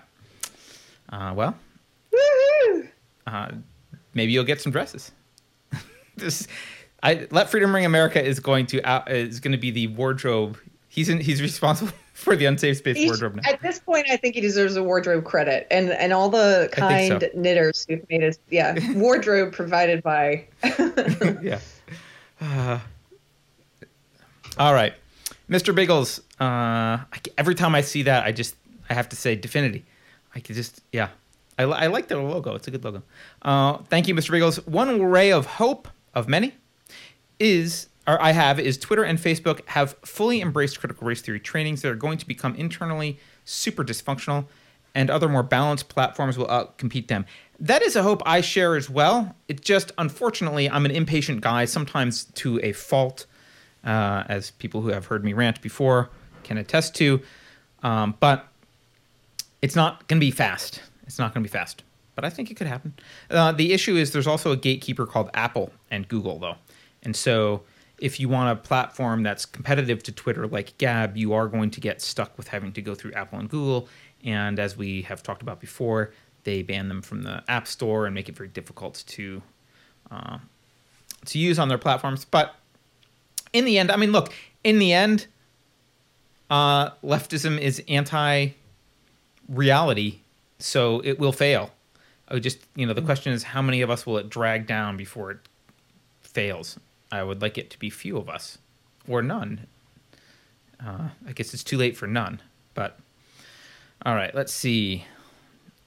Some more scrolling. Sorry. People are calling Tiger a rat. He does, it, you know, he looks a little like Splinter from the Teenage Mutant Ninja Turtles. I don't know if you guys remember that cartoon, but anyway, yeah, the mailman just came. I, I think he's, I think he's all barked out though. Jeanette, Jeanette Put it in- W gives us 20 bucks. Thank you, Jeanette, and says, "I'm used I used to be independent, but cha- then changed to Republican, but now I'm changing back after this election. I take a bit from each, and it has taken Trump for me to realize this. He really is an independent, I think. Yeah, I mean, he's a populist. He's slash independent, whatever. He, he's not beholden to uh, any party platform. I don't think. I think he's a pragmatist. I don't think he. I don't think he actually has too many principles, other than I think he empirically recognizes a few things about business which are good, like shouldn't tax them too much. uh, that's bad. If I had a business, I would leave the country if they were taxed too much. Like, okay, that's that's good. Um, he gets that. All right. Let's see. Sorry. Lots to scroll. We had a lot. Thank you guys for all the super chats today. I know there's a lot. There's a lot Yeah. going on. Okay, Clutch McDougal. Clutch McDougal. Carter for the Mandalorian ticket 2024. Weapons are our religion. Only downside, you need to mask up. I've never watched Mandalorian, but I like the weapons are our religion uh, aspect of that ticket. Maybe not the masking up so much. Uh, Keith, the hat guy, says we are confident Iraq has weapons of mass destruction. John Bolton, justifying start Yeah, of Iraq I- war. Known lie now. Lies. Lies. Right. I But the next that. time John Bolton says something on national TV, we're all supposed to nod our heads and go, well, That's a fact because John Bolton said it. Uh, Banger prophecy. Thank you, Banger. Banger says, "I genuinely understand the both sidism, but in local politics, do you not think Republicans govern better Texas over California? Right? I, I actually, personally, I don't know what Keri will say. Personally, I think Republicans govern better, not just in local politics, but everywhere. I would prefer Republicans. I'm not a Republican, but in general, I would prefer them mostly because they expand the government more slowly than the Democrats do generally. Uh, Generally, but that's well, not that's not very exciting to me. The the caveat is they do things like pass the Patriot Act, so mm, I, you know, Well, currently, let's talk about where we're just at where we're at today. I'm not speaking of I'm not speaking of during the Patriot Act or anything, just evaluating where I am at today. Yes, I agree. They do govern better that and that's why I voted for my very first Republican in 2018. I voted for Ted Cruz because he to me, he is he was the most liberal candidate running and I've been very happy. At the time, I remember feeling like I was doing something transgressive. I'm voting for Republicans. It's like you're It's like the first time. Yeah, it was like the first time I ate meat, right? Like, ooh, I'm eating meat after 23 years or whatever. Like, and, Yeah. but, but I've been, I've been very happy with my vote since then. I mean, look at his letter in response to Twitter. I wish he would do more. I wish he wouldn't just, I feel like sometimes he's a little bit talky and less dewy, but he's more dewy than the others. So I don't know. that sounds weird. Um, yeah, but he does have. if you watch him in hearings and stuff, he's generally pretty good. Not always. I mean, I picked on him the other day for his position on healthcare, but you know, he, he- he's generally he's generally one of the the better ones in terms of. Uh, conservatism in its kind of traditional constitutionalist sense. So, uh, Judge Lott, Judge Lott gives us twenty five bucks. Thank you, Judge Lott, and says, uh, "Darth Carter, your rants have been epic lately. I really admire how your anger makes you stronger in the dark side. I hope to one day be accepted as your dark apprentice. Uh, you mean like what, like a Sith Padawan? Um, yeah. Look, I. Thank you. I, I anger is not bad. Um, you can let it consume you, which I certainly there are times when it consumes me and it's directed at the wrong people because I'm just frustrated and angry and and I you know I don't have I do have a short fuse sometimes and that's a fault of mine. Um, so, uh, you know, absolutely, there there's downsides. However, I do strongly feel like anger is a not only a neutral emotion, but actually a positive, necessary emotion. Anger in, and I, you know, I don't know if this is a guy girl thing or maybe I'll get in trouble for saying that, but anger is a necessary emotion to motivate you to defend your family and community. Anger is is necessary, and you know, one thing like one attack on masculinity that's been prevalent over the past, you know, several decades, I guess, is this this characterization of anger as a fault. That being angry is bad. Now, obviously, not being able to control your anger is bad. Yeah. Um, but being righteously angry at injustice and watching innocent people get harmed or wrong done, that's healthy. A society can't last without. I'm going to say this in a way that'll piss people off. Society cannot last without men who will get angry at injustice. It cannot last. Yeah. You need men who will be angry at injustice. It also can't last if you don't have women who want to take care of kids. Those are two sad. They're going to sound very conservative, but if you don't have women who want to take care of the next generation and you don't have men who are angry at injustice, you will fail. I don't know what else is needed for society. I'm not saying men and women you know have to be in certain roles all the time in any given situation. I'm saying in general as a society, you need those things. You need those things, and um, they've been trying to undermine we need anger. we need st- strong men and they've also been trying to just undermine masculinity in general and and and I think part of that is related to the the end goals of which we've talked about the end goals of social justice Marxism and postmodernism this this social justice ideology that my old belief system that we see everywhere the end goal is nihilism. It's a destruction of everything. It's a destruction of western civilization. It's motivated by resentment. And how do you destroy civilization Yeah. well one of those ways is you destroy the nuclear family which blm puts on their it was on their about page they're against the nuclear family yep. they destroy the ways in which we function personally in our personal relationships and the same way that they've been pushing racism in the name of anti-racism they've been pushing sexism for just as long and in the name of Yep. feminism and they've really done a lot to undermine masculinity and to it's it's not that it's not that all of these things are again the people that the people that get pulled into it and start preaching it it's it's not that they have bad intent necessarily some of them you know it is a good thing to say we should examine our gender roles you know we should we should um i, I think i think it's a I'm, good thing I'm not say against you. Individuals want to Right. behave in, in in ways that run contrary to their gender role generally. Like if you're a family and and the dad wants to stay home and the mom wants to go out and work, Yeah. like I'm not I'm not saying that can't happen. Uh, I'm speaking generally agree. about a society. Right. I, I totally agree. Um, there are going to be men and women who don't fall into the averages, right, on a bell curve, who That's are right. outliers.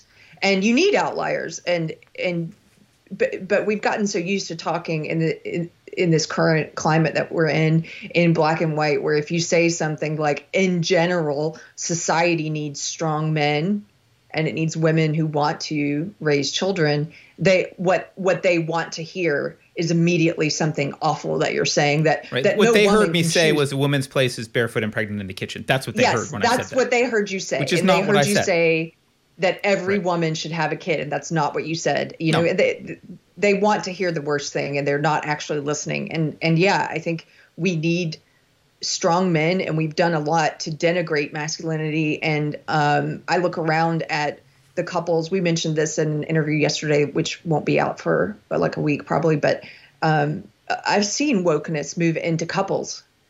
And usually it, what into in the way it plays out in the straight couples that I know, usually moves in from the woman adopts it first. Um, women seem to be more susceptible to this ideology, and then the they either it either results in divorce eventually and separation because it's it's a radically if you if you're not woke and the other person's woke it's not just a difference of political it's not like well i'm a democrat and she's a republican or i'm a republican and she's a democrat. It's not like that it's like you have radically different philosophies. Your worldview's different. Your entire worldview. It's not a difference of p- opinion on political policy. It's it's worldview foundational beliefs. And so either it ends in divorce or the other thing i've seen which is arguably worse is the man becomes woke as well and then assumes this kind of subservient position to the woman where she's leading everything and he's cucked and he's and he's um I- saw a great picture. God, I wish I had it. Uh, it was a picture of a couple, a straight couple, and the woman and the and the man. They, they were both wearing these big, clear plastic suit things for COVID. And the woman looked so smug and self righteous, like we're extra virtuous. And her husband or boyfriend, or whoever he was, had this look on his face. It was like an ashamed, kept dog. I can't even explain it. The look on his face was just awful. Like, Yeah. oh God, I, I don't want to. I don't want to be in your relationship right now. Yeah. Well, you know, you're making me think of um, that book that Gracie West wrote. Um, she pointed Mm-hmm. this out. I mean, she said it, uh, and other people have said it, but but she wrote this into the book as one, one of the, the behaviors of characters, but you, like a lot of times it's the it's those woke women. Uh, they're still sexually attractive to the guys that they hate right? The guys, oh, the guys that that yes. are the definition of everything they hate. There's still something inside them that's like, yeah, but that's sexy. I've told you about this before, but I have social justice warrior third wave feminist friends who we used to talk about this. We used to gossip about this. And one friend in particular who I've told you about, she would say she was dating these woke beta males, but she was having sometimes like flirt, flirting with the idea of affairs with these some more conservative, traditionally masculine guys, and she and she had inner conflict about it. She's like, "Why am I attracted to these men? I don't. I shouldn't be. I should be attracted right. to this kind of guy." It's like, why are you fighting your natural attraction and trying to condition yourself. I, I, because she's be, because she's told that there is nothing biological about her psychology and it's completely a, an, a social construct and therefore she should be able to eradicate it and replace her psychology with whatever it is whatever the psychology that's prescribed by the ideology is. And that's a lie. You cannot erase your psychology. It is partly biological. Not completely but partly. And uh you know that's it's odd because the left will make that same argument for people who are trans. Well, it's just innate. They can't. We can't erase it. Okay, well, if you can't erase psych, if you if part of it is biological, then for the vast majority, that biology falls along lines that the left doesn't like. Uh, so there you go. By the way, someone in chat did bring up. Uh, they mentioned. I just saw. I don't know if they're arguing with someone else or whatever, but they wrote uh, strength or anger does not equal strength. And that's a distinction that I think is important to make. I think angry, being angry is, uh, it can be a good motivator, but it is not, it's a necessary but not sufficient condition to motivate you to successful action, right? So you need to be motivated. The anger, the anger can motivate you, but then you need to have the strength to carry that action out. Um, and if you don't, then that anger can manifest itself in uh, other pathetic ways um, and but strength without anger won't do anything either, right? You can just sit there and let them burn you to death because you're very strong, but you're not angry enough about anything happening around you. You're not going to protect anyone. So you need mm-hmm. uh, the anger is where is the motivation that you need. Let's go do some more super chats. All right. Joseph Sorty, thank you, Joseph. Joseph says, recommending The Parasitic Mind by Gad Saad. Oh, I love Gad Saad. For a future book club, it's about his concept of woke culture being an idea pathogen that's infected society and how we can fight it. I'm going to write that one down because I we have a list, but I don't know that that one's on the list. Uh, so thank you, um, because I do I do like him, and um, you know I know we use the word meme today to talk about um, in general now to talk about pictures on the internet in impact font with stuff stuff in them happening. But um, meme, I believe, was coined by Richard Dawkins, and uh, it it it was meant to it's it's meant as an analog uh, to genes. So um, one of my favorite books on evolution is uh, the Selfish Gene, um, and Dawkins talks about how genes propagate, and then he uses the word meme um, as the, as this analog for how ideas similarly can propagate. Um, and I think it's important to kind of remember the origin of that because I, I think there's a lot of validity to that model of in that way of thinking about ideas. So thank you for the recommendation. Uh, Pirate Tomsky. Pirate Tomsky gives us five pounds and says, when if this channel gets deleted, based on what's been happening. Yeah. Thanks for the yeah. Where will you move to? I want to sign up for an account ASAP. Well, look, we're already on library, LBRY, lbry.tv. All of our stuff is automatically sucked in on LBRY, and it's I think it's on BitChute. I have spoke. I'll just be clear with everyone. Um, I don't think. Uh, wait a minute. Okay, I'm not going to be clear with everyone. I'm not going to tell you the details of conversations because uh, I don't want to get people in trouble. I have reason to believe that LBRY would be supportive of us in some way and um, and I am hoping that they will have a live streaming option. Probably not soon, maybe next year is my my personal guess. It's not coming from them. Uh, they did give me a date, but uh, I don't believe them because I've managed engineering teams also before. So I'm guessing maybe sometime next year, uh, live streaming option will be available. Uh, that's the biggest thing that we would lose if YouTube goes away. We can post videos everywhere else, but live streaming is uh, is difficult to do everywhere, especially this length. So, all right, uh, but oh, but the best thing to do is go to unsafespace.com and sign up for the email list, which we've never used. We've never emailed anyone newsletters. However, uh, rest assured, if we get kicked off of YouTube, we will use that email list to let you know where we're going. Okay, uh, Let Freedom Ring America, aka Wardrobe Guru, uh, says, in my humble opinion, I don't think we will see a landslide either way. This election will be even closer than 2016. Get out and vote. You know, that's the big concern, right? Because then it becomes a Yeah. cluster. So, which is why the left is worried about uh, Amy Coney Barrett. Partly, there's many reasons they're worried about her. That that's one of them. Holly, Holly writes, uh, thank you, Holly. Holly says, so grateful for your channel. Is there a personality trait, in your opinion, that explains the difference between those of us who broke free of leftist devotion since 2016 and those who did not? Yes, I think it people who broke free, and you can see this in some of the interviews we've done with people like Konstantin Kisin. Um, I, th- I think there's something in, and I usually like to ask people, what is it about you that you think helped you see through things?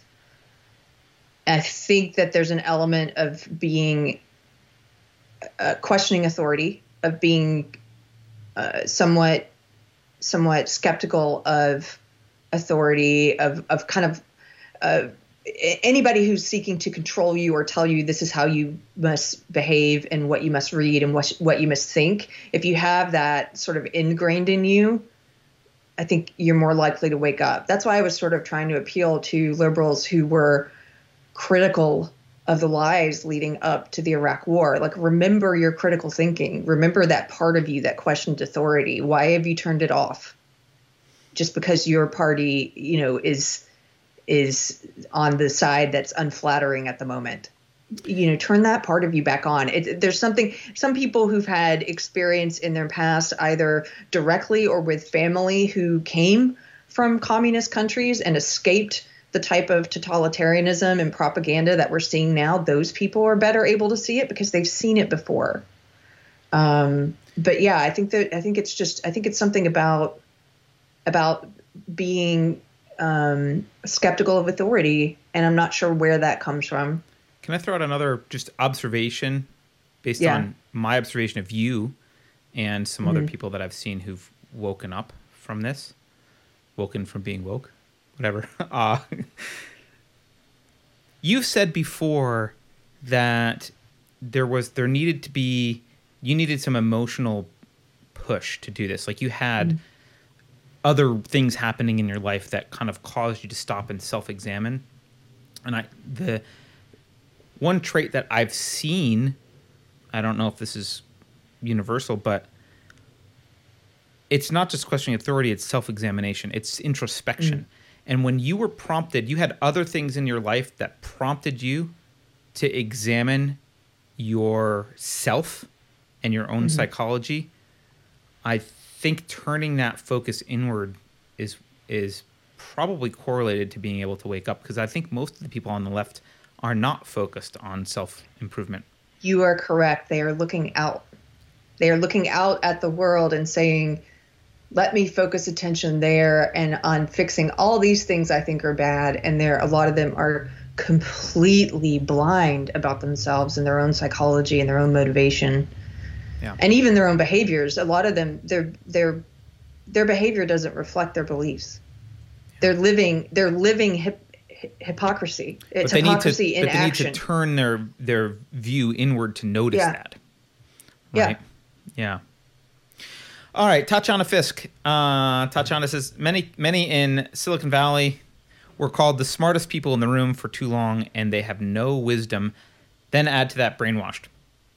Yeah, they have high IQs, but again, they tend to be experts in a very narrow field. They focus on that field. They may not have life experience or, or as you're saying, wisdom in, in, in other areas. And uh, yeah, certainly it does make it easier Carter? to look down on people who with different opinions. That's for sure. I just wanted to let you know uh, my laptop battery is about to die, die so soon. I'm probably Okay. I'm going to abruptly get cut off. And for anyone watching, I have a problem with my brand new laptop, and Apple Store can't fix it or can't take it until Wednesday. So um, my power thing isn't working. And anyway, I only have about two hours of battery power, and it's almost over. Just so you know, if I abruptly disappear, that's why. Okay. Uh, well, we'll we'll quickly do some super chats. Chad says, "What's the origin and meaning of the term cathedral?" Uh, it comes from um, crap. What's the guy's name? Oh, okay. So this is an Oh, article. uh, Curtis Yarvin, uh, Mencius Mol- Molbug. yeah. I think Moldbug. Um, he's the he's the he's the guy who that I'm that I think I learned about it from Michael Malice, but I think he's the guy who invented that term. Um, Okay, well that I didn't learn about from Michael Malice. We may not have learned it, I may have heard it somewhere else. There's a great Medium essay about the Blue Cathedral. Is that yeah, but I think I think about? I don't think Michael Malice invented it either. Oh. I think I think this guy I think Curtis Yarvin invented it. It's, it's I, I think that's the origin of it. I'm, I'm almost sure because Okay. I have and I, I have since read his stuff, uh, some of his stuff, and uh, I think that's where it comes from. But uh, yeah, Here, let me pull up the article I'm talking about. It has nothing to do with Michael Malice. No, no, no Uh, it, it doesn't have anything. I'm just saying that's where I happen to learn it. That, Oh, okay. Well, this is where I heard it, and I don't know who coined it, but this is a great article that people should read. There's two of them. It's by a guy named Jordan Hall. He's got he's got one article called "Understanding the Blue Church," and then he's got an older one called "Situational Assessment 2017." That was the first time I heard it. I don't know who coined it, but it really helped me to understand how the media works in collusion with social media and with deep state to kind of push what they want us, the reality that they want on us, on the American people. That's where I read it anyway. Yeah, I'm gonna. I would suggest that you go. You can go to um, unqualified reservations. So, uh, unqualifiedreservations.org. I'm not endorsing everything this guy says, but um, he's actually a great writer, and um, I think it's in a gentle introduction to unqualified reservations uh, called Chapter One: The Red Pill, written in t- 2009. Right. Um, I think this is where a lot of the, the Oh, terminology okay. that you hear comes from. Um, and it's very well written. It's very, very well Got written. it. Uh, you might not like his conclusions, uh, but nevertheless, some it's it's a well written written thing. Okay. Um, all right. Scroll, scroll, scroll. Uh, Mundaniac. Thank you, Mundaniac. Mundaniac says accidental Marxists are the most Marxists are the most dangerous. They don't realize the hole they're digging is actually a grave. Well, I mean, eh, but they're necessary, right? Because few people would intentionally dig a grave. Not everyone's that evil. So, um, I think the the Marxist revolution is built on the back of accidental Marxists, right? But in general, Uh, let's see. can I do the, can I skip ahead and do one that addresses me? Because I'm going to, my laptop's Sure, die. sure. So you don't have to read this one when you get to it after I'm gone. Okay. Uh, I'll fight you naked gives us five dollars. Thank you, great name. He says, "Is it just me or does Keri look like a young Jodie Foster? Also, what is with the hat fetish? Just wondering." Thank you for the compliment. I never heard Jodie Foster until we started doing this show, but I will take it. Jodie Foster's great. And then the thing about the hat fit, I just wanted to read this one because it's funny. Now that we're getting more viewers, we try and read all the comments. It's hard. There's a lot of them, and we thank you for it. But um, I did notice a few more comments lately from. I'm not saying you're saying this. I'll fight you naked, but from people who are like uh, wanting to give me their personal opinions about my hats or what I happen to be wearing on a given day. I don't care. like you can wear what you want to wear, and and it's a weird thing because you know women used to wear hats all the time. Men used to wear hats all the time. I like hats. A lot of the people where i live wear hats men and women. Uh, i have my own i don't know personal things. I, I love cowboy boots. If you could see my feet on the podcast every day you'd be like what's with the boot fetish? Because i wear cowboy boots every day. It's just what i like to wear. When i was a social justice warrior here's why this is important to me though. Two reasons one is a personal thing. When I was a social justice warrior, I was looking over these photos of myself recently. I used to dress so muted, and my, I was muted. I was I was Your soul my true looked self. muted in those. The, I- the atheist will say Yeah. your soul looked muted in those. my those soul was pictures. muted. My eyes were different. The the the eyes are the wind of the soul, right? I was like the Velveteen Rabbit. In the Velveteen Rabbit, the skin horse says, "When you are real, you don't care about being hurt." And I wasn't real back then. I cared too much about being hurt. I cared what people thought.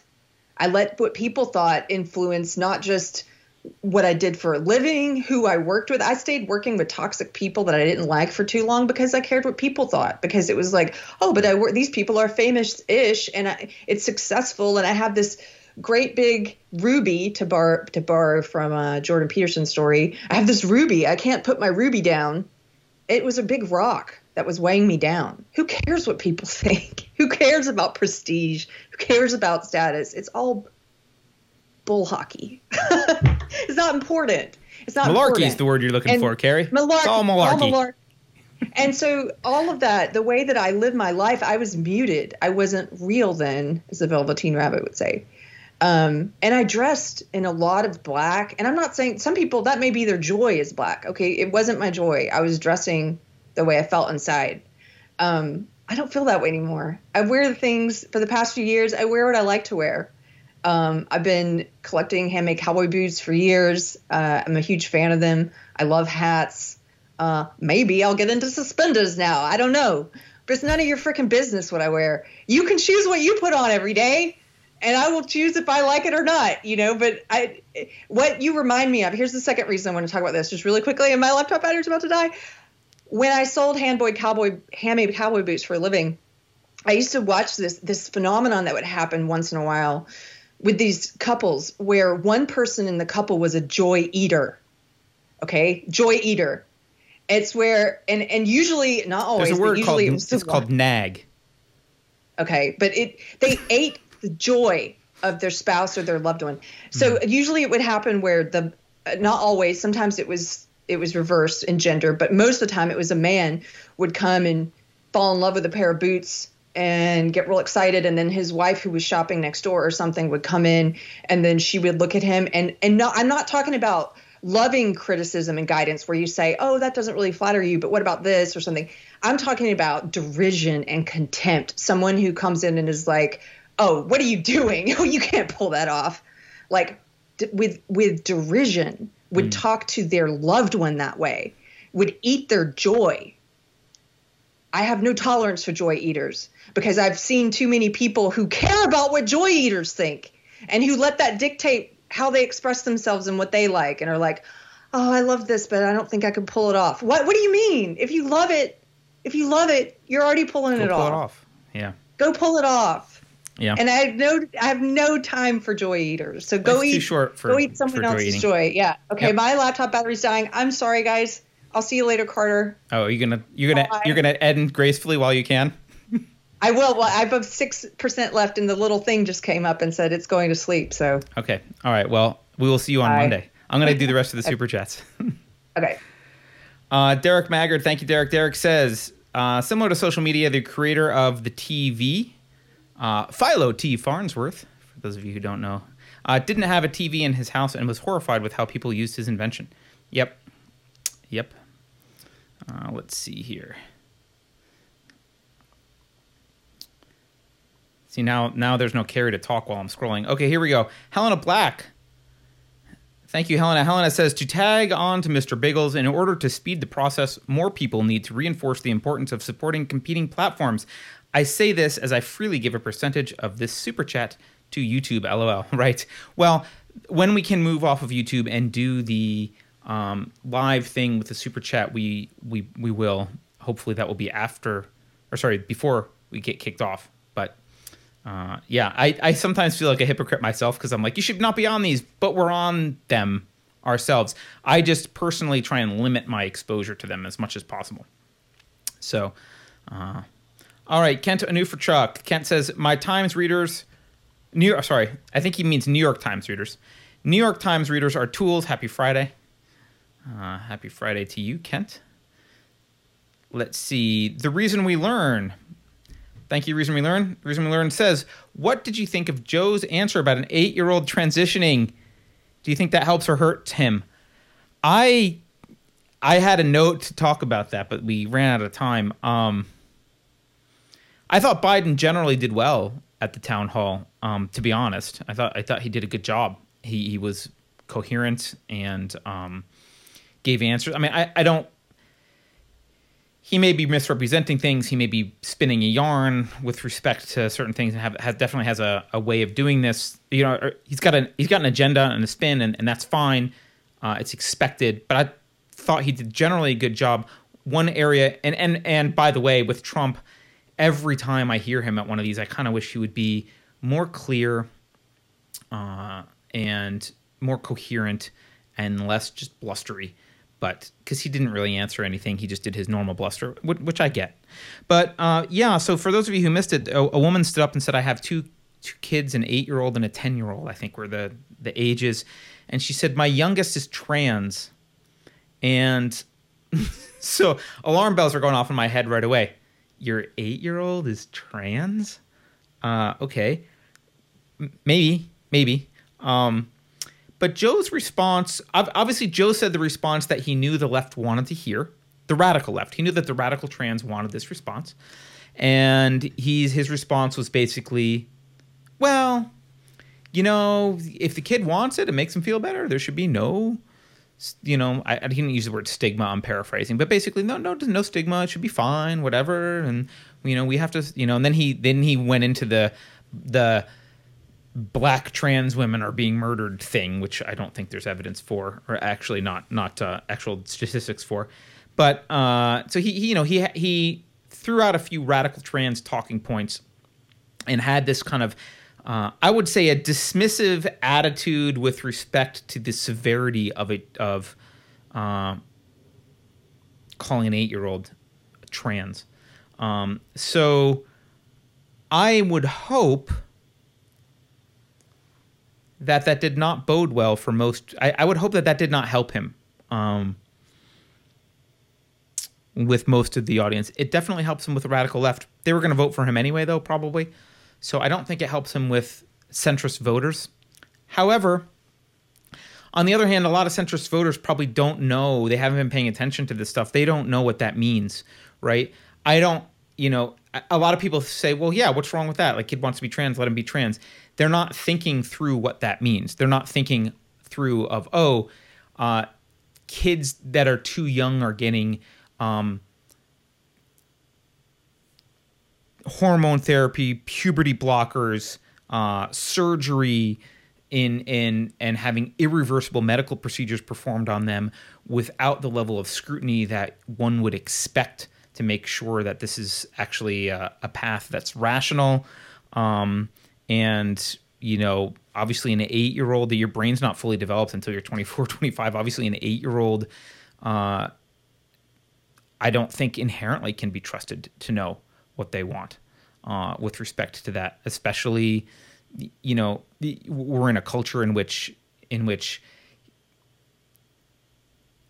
that is being i won't say pushed but certainly paraded about as a good thing to be. And you know, these an eight year old doesn't generally eight year olds generally don't even have a sense of their own sexuality, let alone uh, real thoughts about how they identify from a gender perspective. So, uh, for me, an eight year old, that's a red flag right away. And the first thing that would have to happen is some therapy re- around why they feel that way. And um, I'm of the opinion personally that you just shouldn't do anything until they're basically an adult. Uh, I, you know, it, I can't think. Maybe there's got to be a rare case where they've always clearly been the opposite gender, and and there's some just very very clear thing that's you know maybe I could I could see that, but. Uh, you know, there was no context to the question, so we don't know the the context here. But presumably, this is just an eight year old who's flirting with the idea, just like so many other kids are now. And uh, I think his response was, um, well, it was irresponsible. But I don't think it'll. I don't think it'll play well with mainstream, but you know, then again, I'm not a. Don't ask me about to predict the American public's political the response to policies or to people politically because I don't know. Maybe they won't care. Uh, Maverick Buckley, super chat. Thank you, Maverick. Lots of love from UK. Had a huge Brexit win today. I'm not. I've not been paying attention. What was the bu- huge uh, Brexit win? I assume you get to have a Brexit. I don't know what the win is, but I will go look it up now. All right, I'm scrolling. And all right, James S. I've heard this quote, James S. I don't remember who, where it came from, but I've heard it a lot and I like it a lot. It is hard times create strong men, strong men create good times, good times create weak men, weak men create hard times. I think that is, by and large, uh, in general, pretty accurate description of, of most of history. Uh, Taxterra, thank you. Taxterra says, I'd rather be oppressed by the patriarchy than by the matriarchy. yeah, well, uh, I'd, I'd prefer no oppression whatsoever. But I hear you. I hear you. What is called oppression by the patriarchy is often not. Uh, okay, that was I'll Fight You Naked. That was Keri's super chat that she read. So that's the next one. I'm just going to put it on screen but not read it. Mr. Biggles. Mr. Biggles says, so hard today to fight the good fight when they come in low with their malice, but you stand up with grace. Really difficult, but imagine in our lifetime if we can finally see the return of honor. Yeah. Uh, you know, one thing that I like to remind myself because I look, we're all soft. I'm soft. I've never been to war. Some of you may have been to war, but no one's been drafted in in our generation. We haven't, and no one's no one's ha- been to war in the sense of like really having to defend our country. We're fighting wars abroad, and, and that can be dangerous and, and horrible. But like people, people are being drafted with the concern that you know we're going to be destroyed, like someone's going to invade us, right? We haven't had to fight uh, for our families in a very tangible way, right? I, I know people will argue such and such war was necessary because of terrorism and blah blah blah blah blah, which I may disagree with. But e- even if you agree with that, the the connection to the safety of our families is tangential and not direct. We haven't had to. We haven't had to en masse stand up and and give our lives to defend liberty. Most of us. Again, I, some people have have been in, in war uh, but certainly not the scale of our grandparents. You know, my grandparents, both my grandparents were in, both my grandfathers were in World War II. Um, they both survived. One was on a, one was on a aircraft carrier in Pearl Harbor that was attacked. He watched all of his friends burn, um, and hung on to a. Uh, I don't know if it's an apocryphal story, but it was in the family, and he never wanted to talk about it, so it seems realistic. But he he crawled out the the little hole where the anchor chain thing goes and hung on to that and uh, and a passing ship picked him up. So he was that's some trauma. That's some trauma. Um, and you know um, and then my other grandfather was was um, in Europe fighting and you know fought the Nazis and and um, and had some stuff that he took off of dead soldiers I guess that he had killed. Um, that that's some traumatic crap. That's some that's some real. That's some. That, that takes real courage. I'm not. I'm not patting my family on the back. Like I had nothing to do with it, and they were just two of thousands and thousands of men who did that. Many of whom didn't come home. Um, so you know, it takes it takes some real uh, courage to do that, and we're not being asked to do any of that today. Men today, we're not being asked to do. No one's saying, you know, here's your M1A, go, uh, go fight trench warfare. You're not being asked to do that. You're being asked to what? Argue on Twitter, maybe lose your job if you really, really stand up uh, and fight. Um, you're being asked to deal with social pressure and some ostracism, and um, you know it's a much it's a much easier battle in many ways to fight. The flip side is, I think most of us are um, not intellectually armed with the ammunition required to fight because we're not we haven't been taught it. We don't uh, we, have been indoctrinated. We, we're taught not to think about it. We're distracted. We're not um, you know we've been manipulated into not fighting the battle or noticing that the battle needs to be fought. So it's not that hard to fight in, in many ways but on the other hand we're, we're unarmed many of us so um, part of the goal of this show is to arm to arm us all right. Uh, Tatiana Fisk, thank you, Tatiana. She says you guys should try uh, DLive too. Some some go there also. I don't know if we're on DLive. We might have been. I know I, we were at one point, or we looked into it. I don't know if we're on DLive. Uh, Chris would know if we're on DLive, and I will talk to him about it later because he is responsible for putting our videos elsewhere. So that might be the end of the super chats here. And if it is, we can say, I can bid you adieu. But let's let's just see. Sorry for the scroll. Uh, one more from Keith the Hat Guy. He said, There's nothing wrong with wearing hats. yeah, well, I think you're biased, Keith the Hat Guy. But I agree. There's nothing wrong with wearing hats. Uh, I don't. I don't think anyone was criticizing Keri for wearing a hat. Maybe they were. Maybe they were. Okay, I think that might have been the end. I am nearing the end of the scroll here, so I think we're good. So, uh, with that said, thank you all for watching. Um, please don't forget to like, share, subscribe. You can go to uh, unsafespace.com slash donate to donate to the channel. You can use fiat currency or Bitcoin or Ethereum. And uh, you can go to Subscribestar and sign up. If you sign up at the $25 a month or more level, you get a grenade mug, which uh, if I were a good marketer, I would have in front of me to show you. And um, we have book club this Sunday at noon Pacific. So if you want to be want to be in book club, we're going to talk about Screwtape Letters. Keri will be mad at me because I absolutely hated the book, and so I'm sure that that will affect the book club discussion. So you can argue with me about that, and uh, just send an email to speak at unsafespace.com for that one if you want to be in the in the chat or in the, on the video chat, or you can just join in the the YouTube chat. And uh, what else? I think that's it. I think that's it. Have a great weekend. Try and stay off of social media. If you're going to go on social media, here's the here's what I'll leave you with. If you're going to go on social media, please try and do it on your own terms. I I will one more time highly highly recommend you turn off all of your notifications at the very least.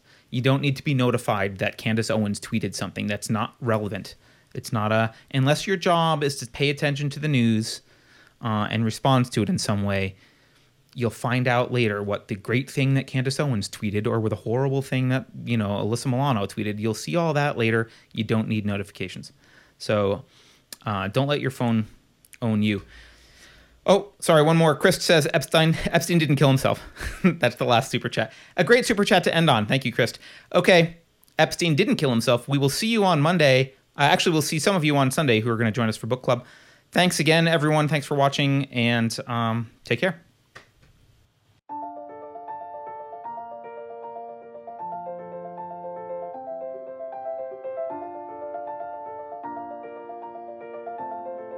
Thanks for watching. If you're new to the channel, we have a deep content library that includes interviews with everyone from Mike Cernovich to Meghan Murphy, so go check it out.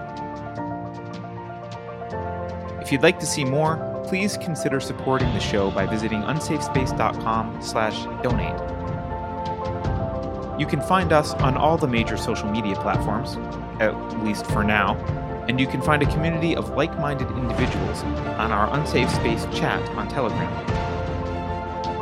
See you there.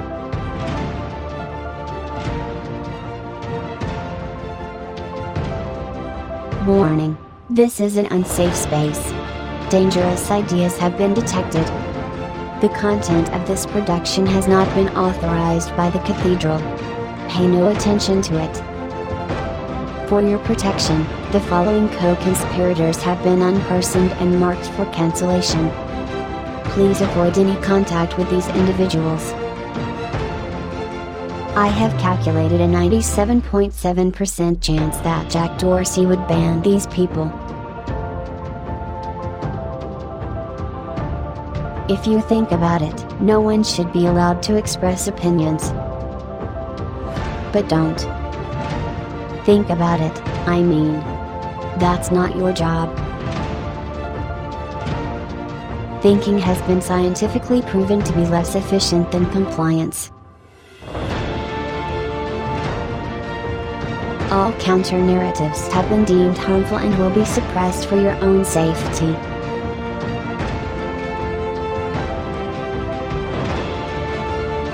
Computer voice Curtis, never mind, that last line is fake news. Please disregard it and return to your safe space immediately. There will be cake.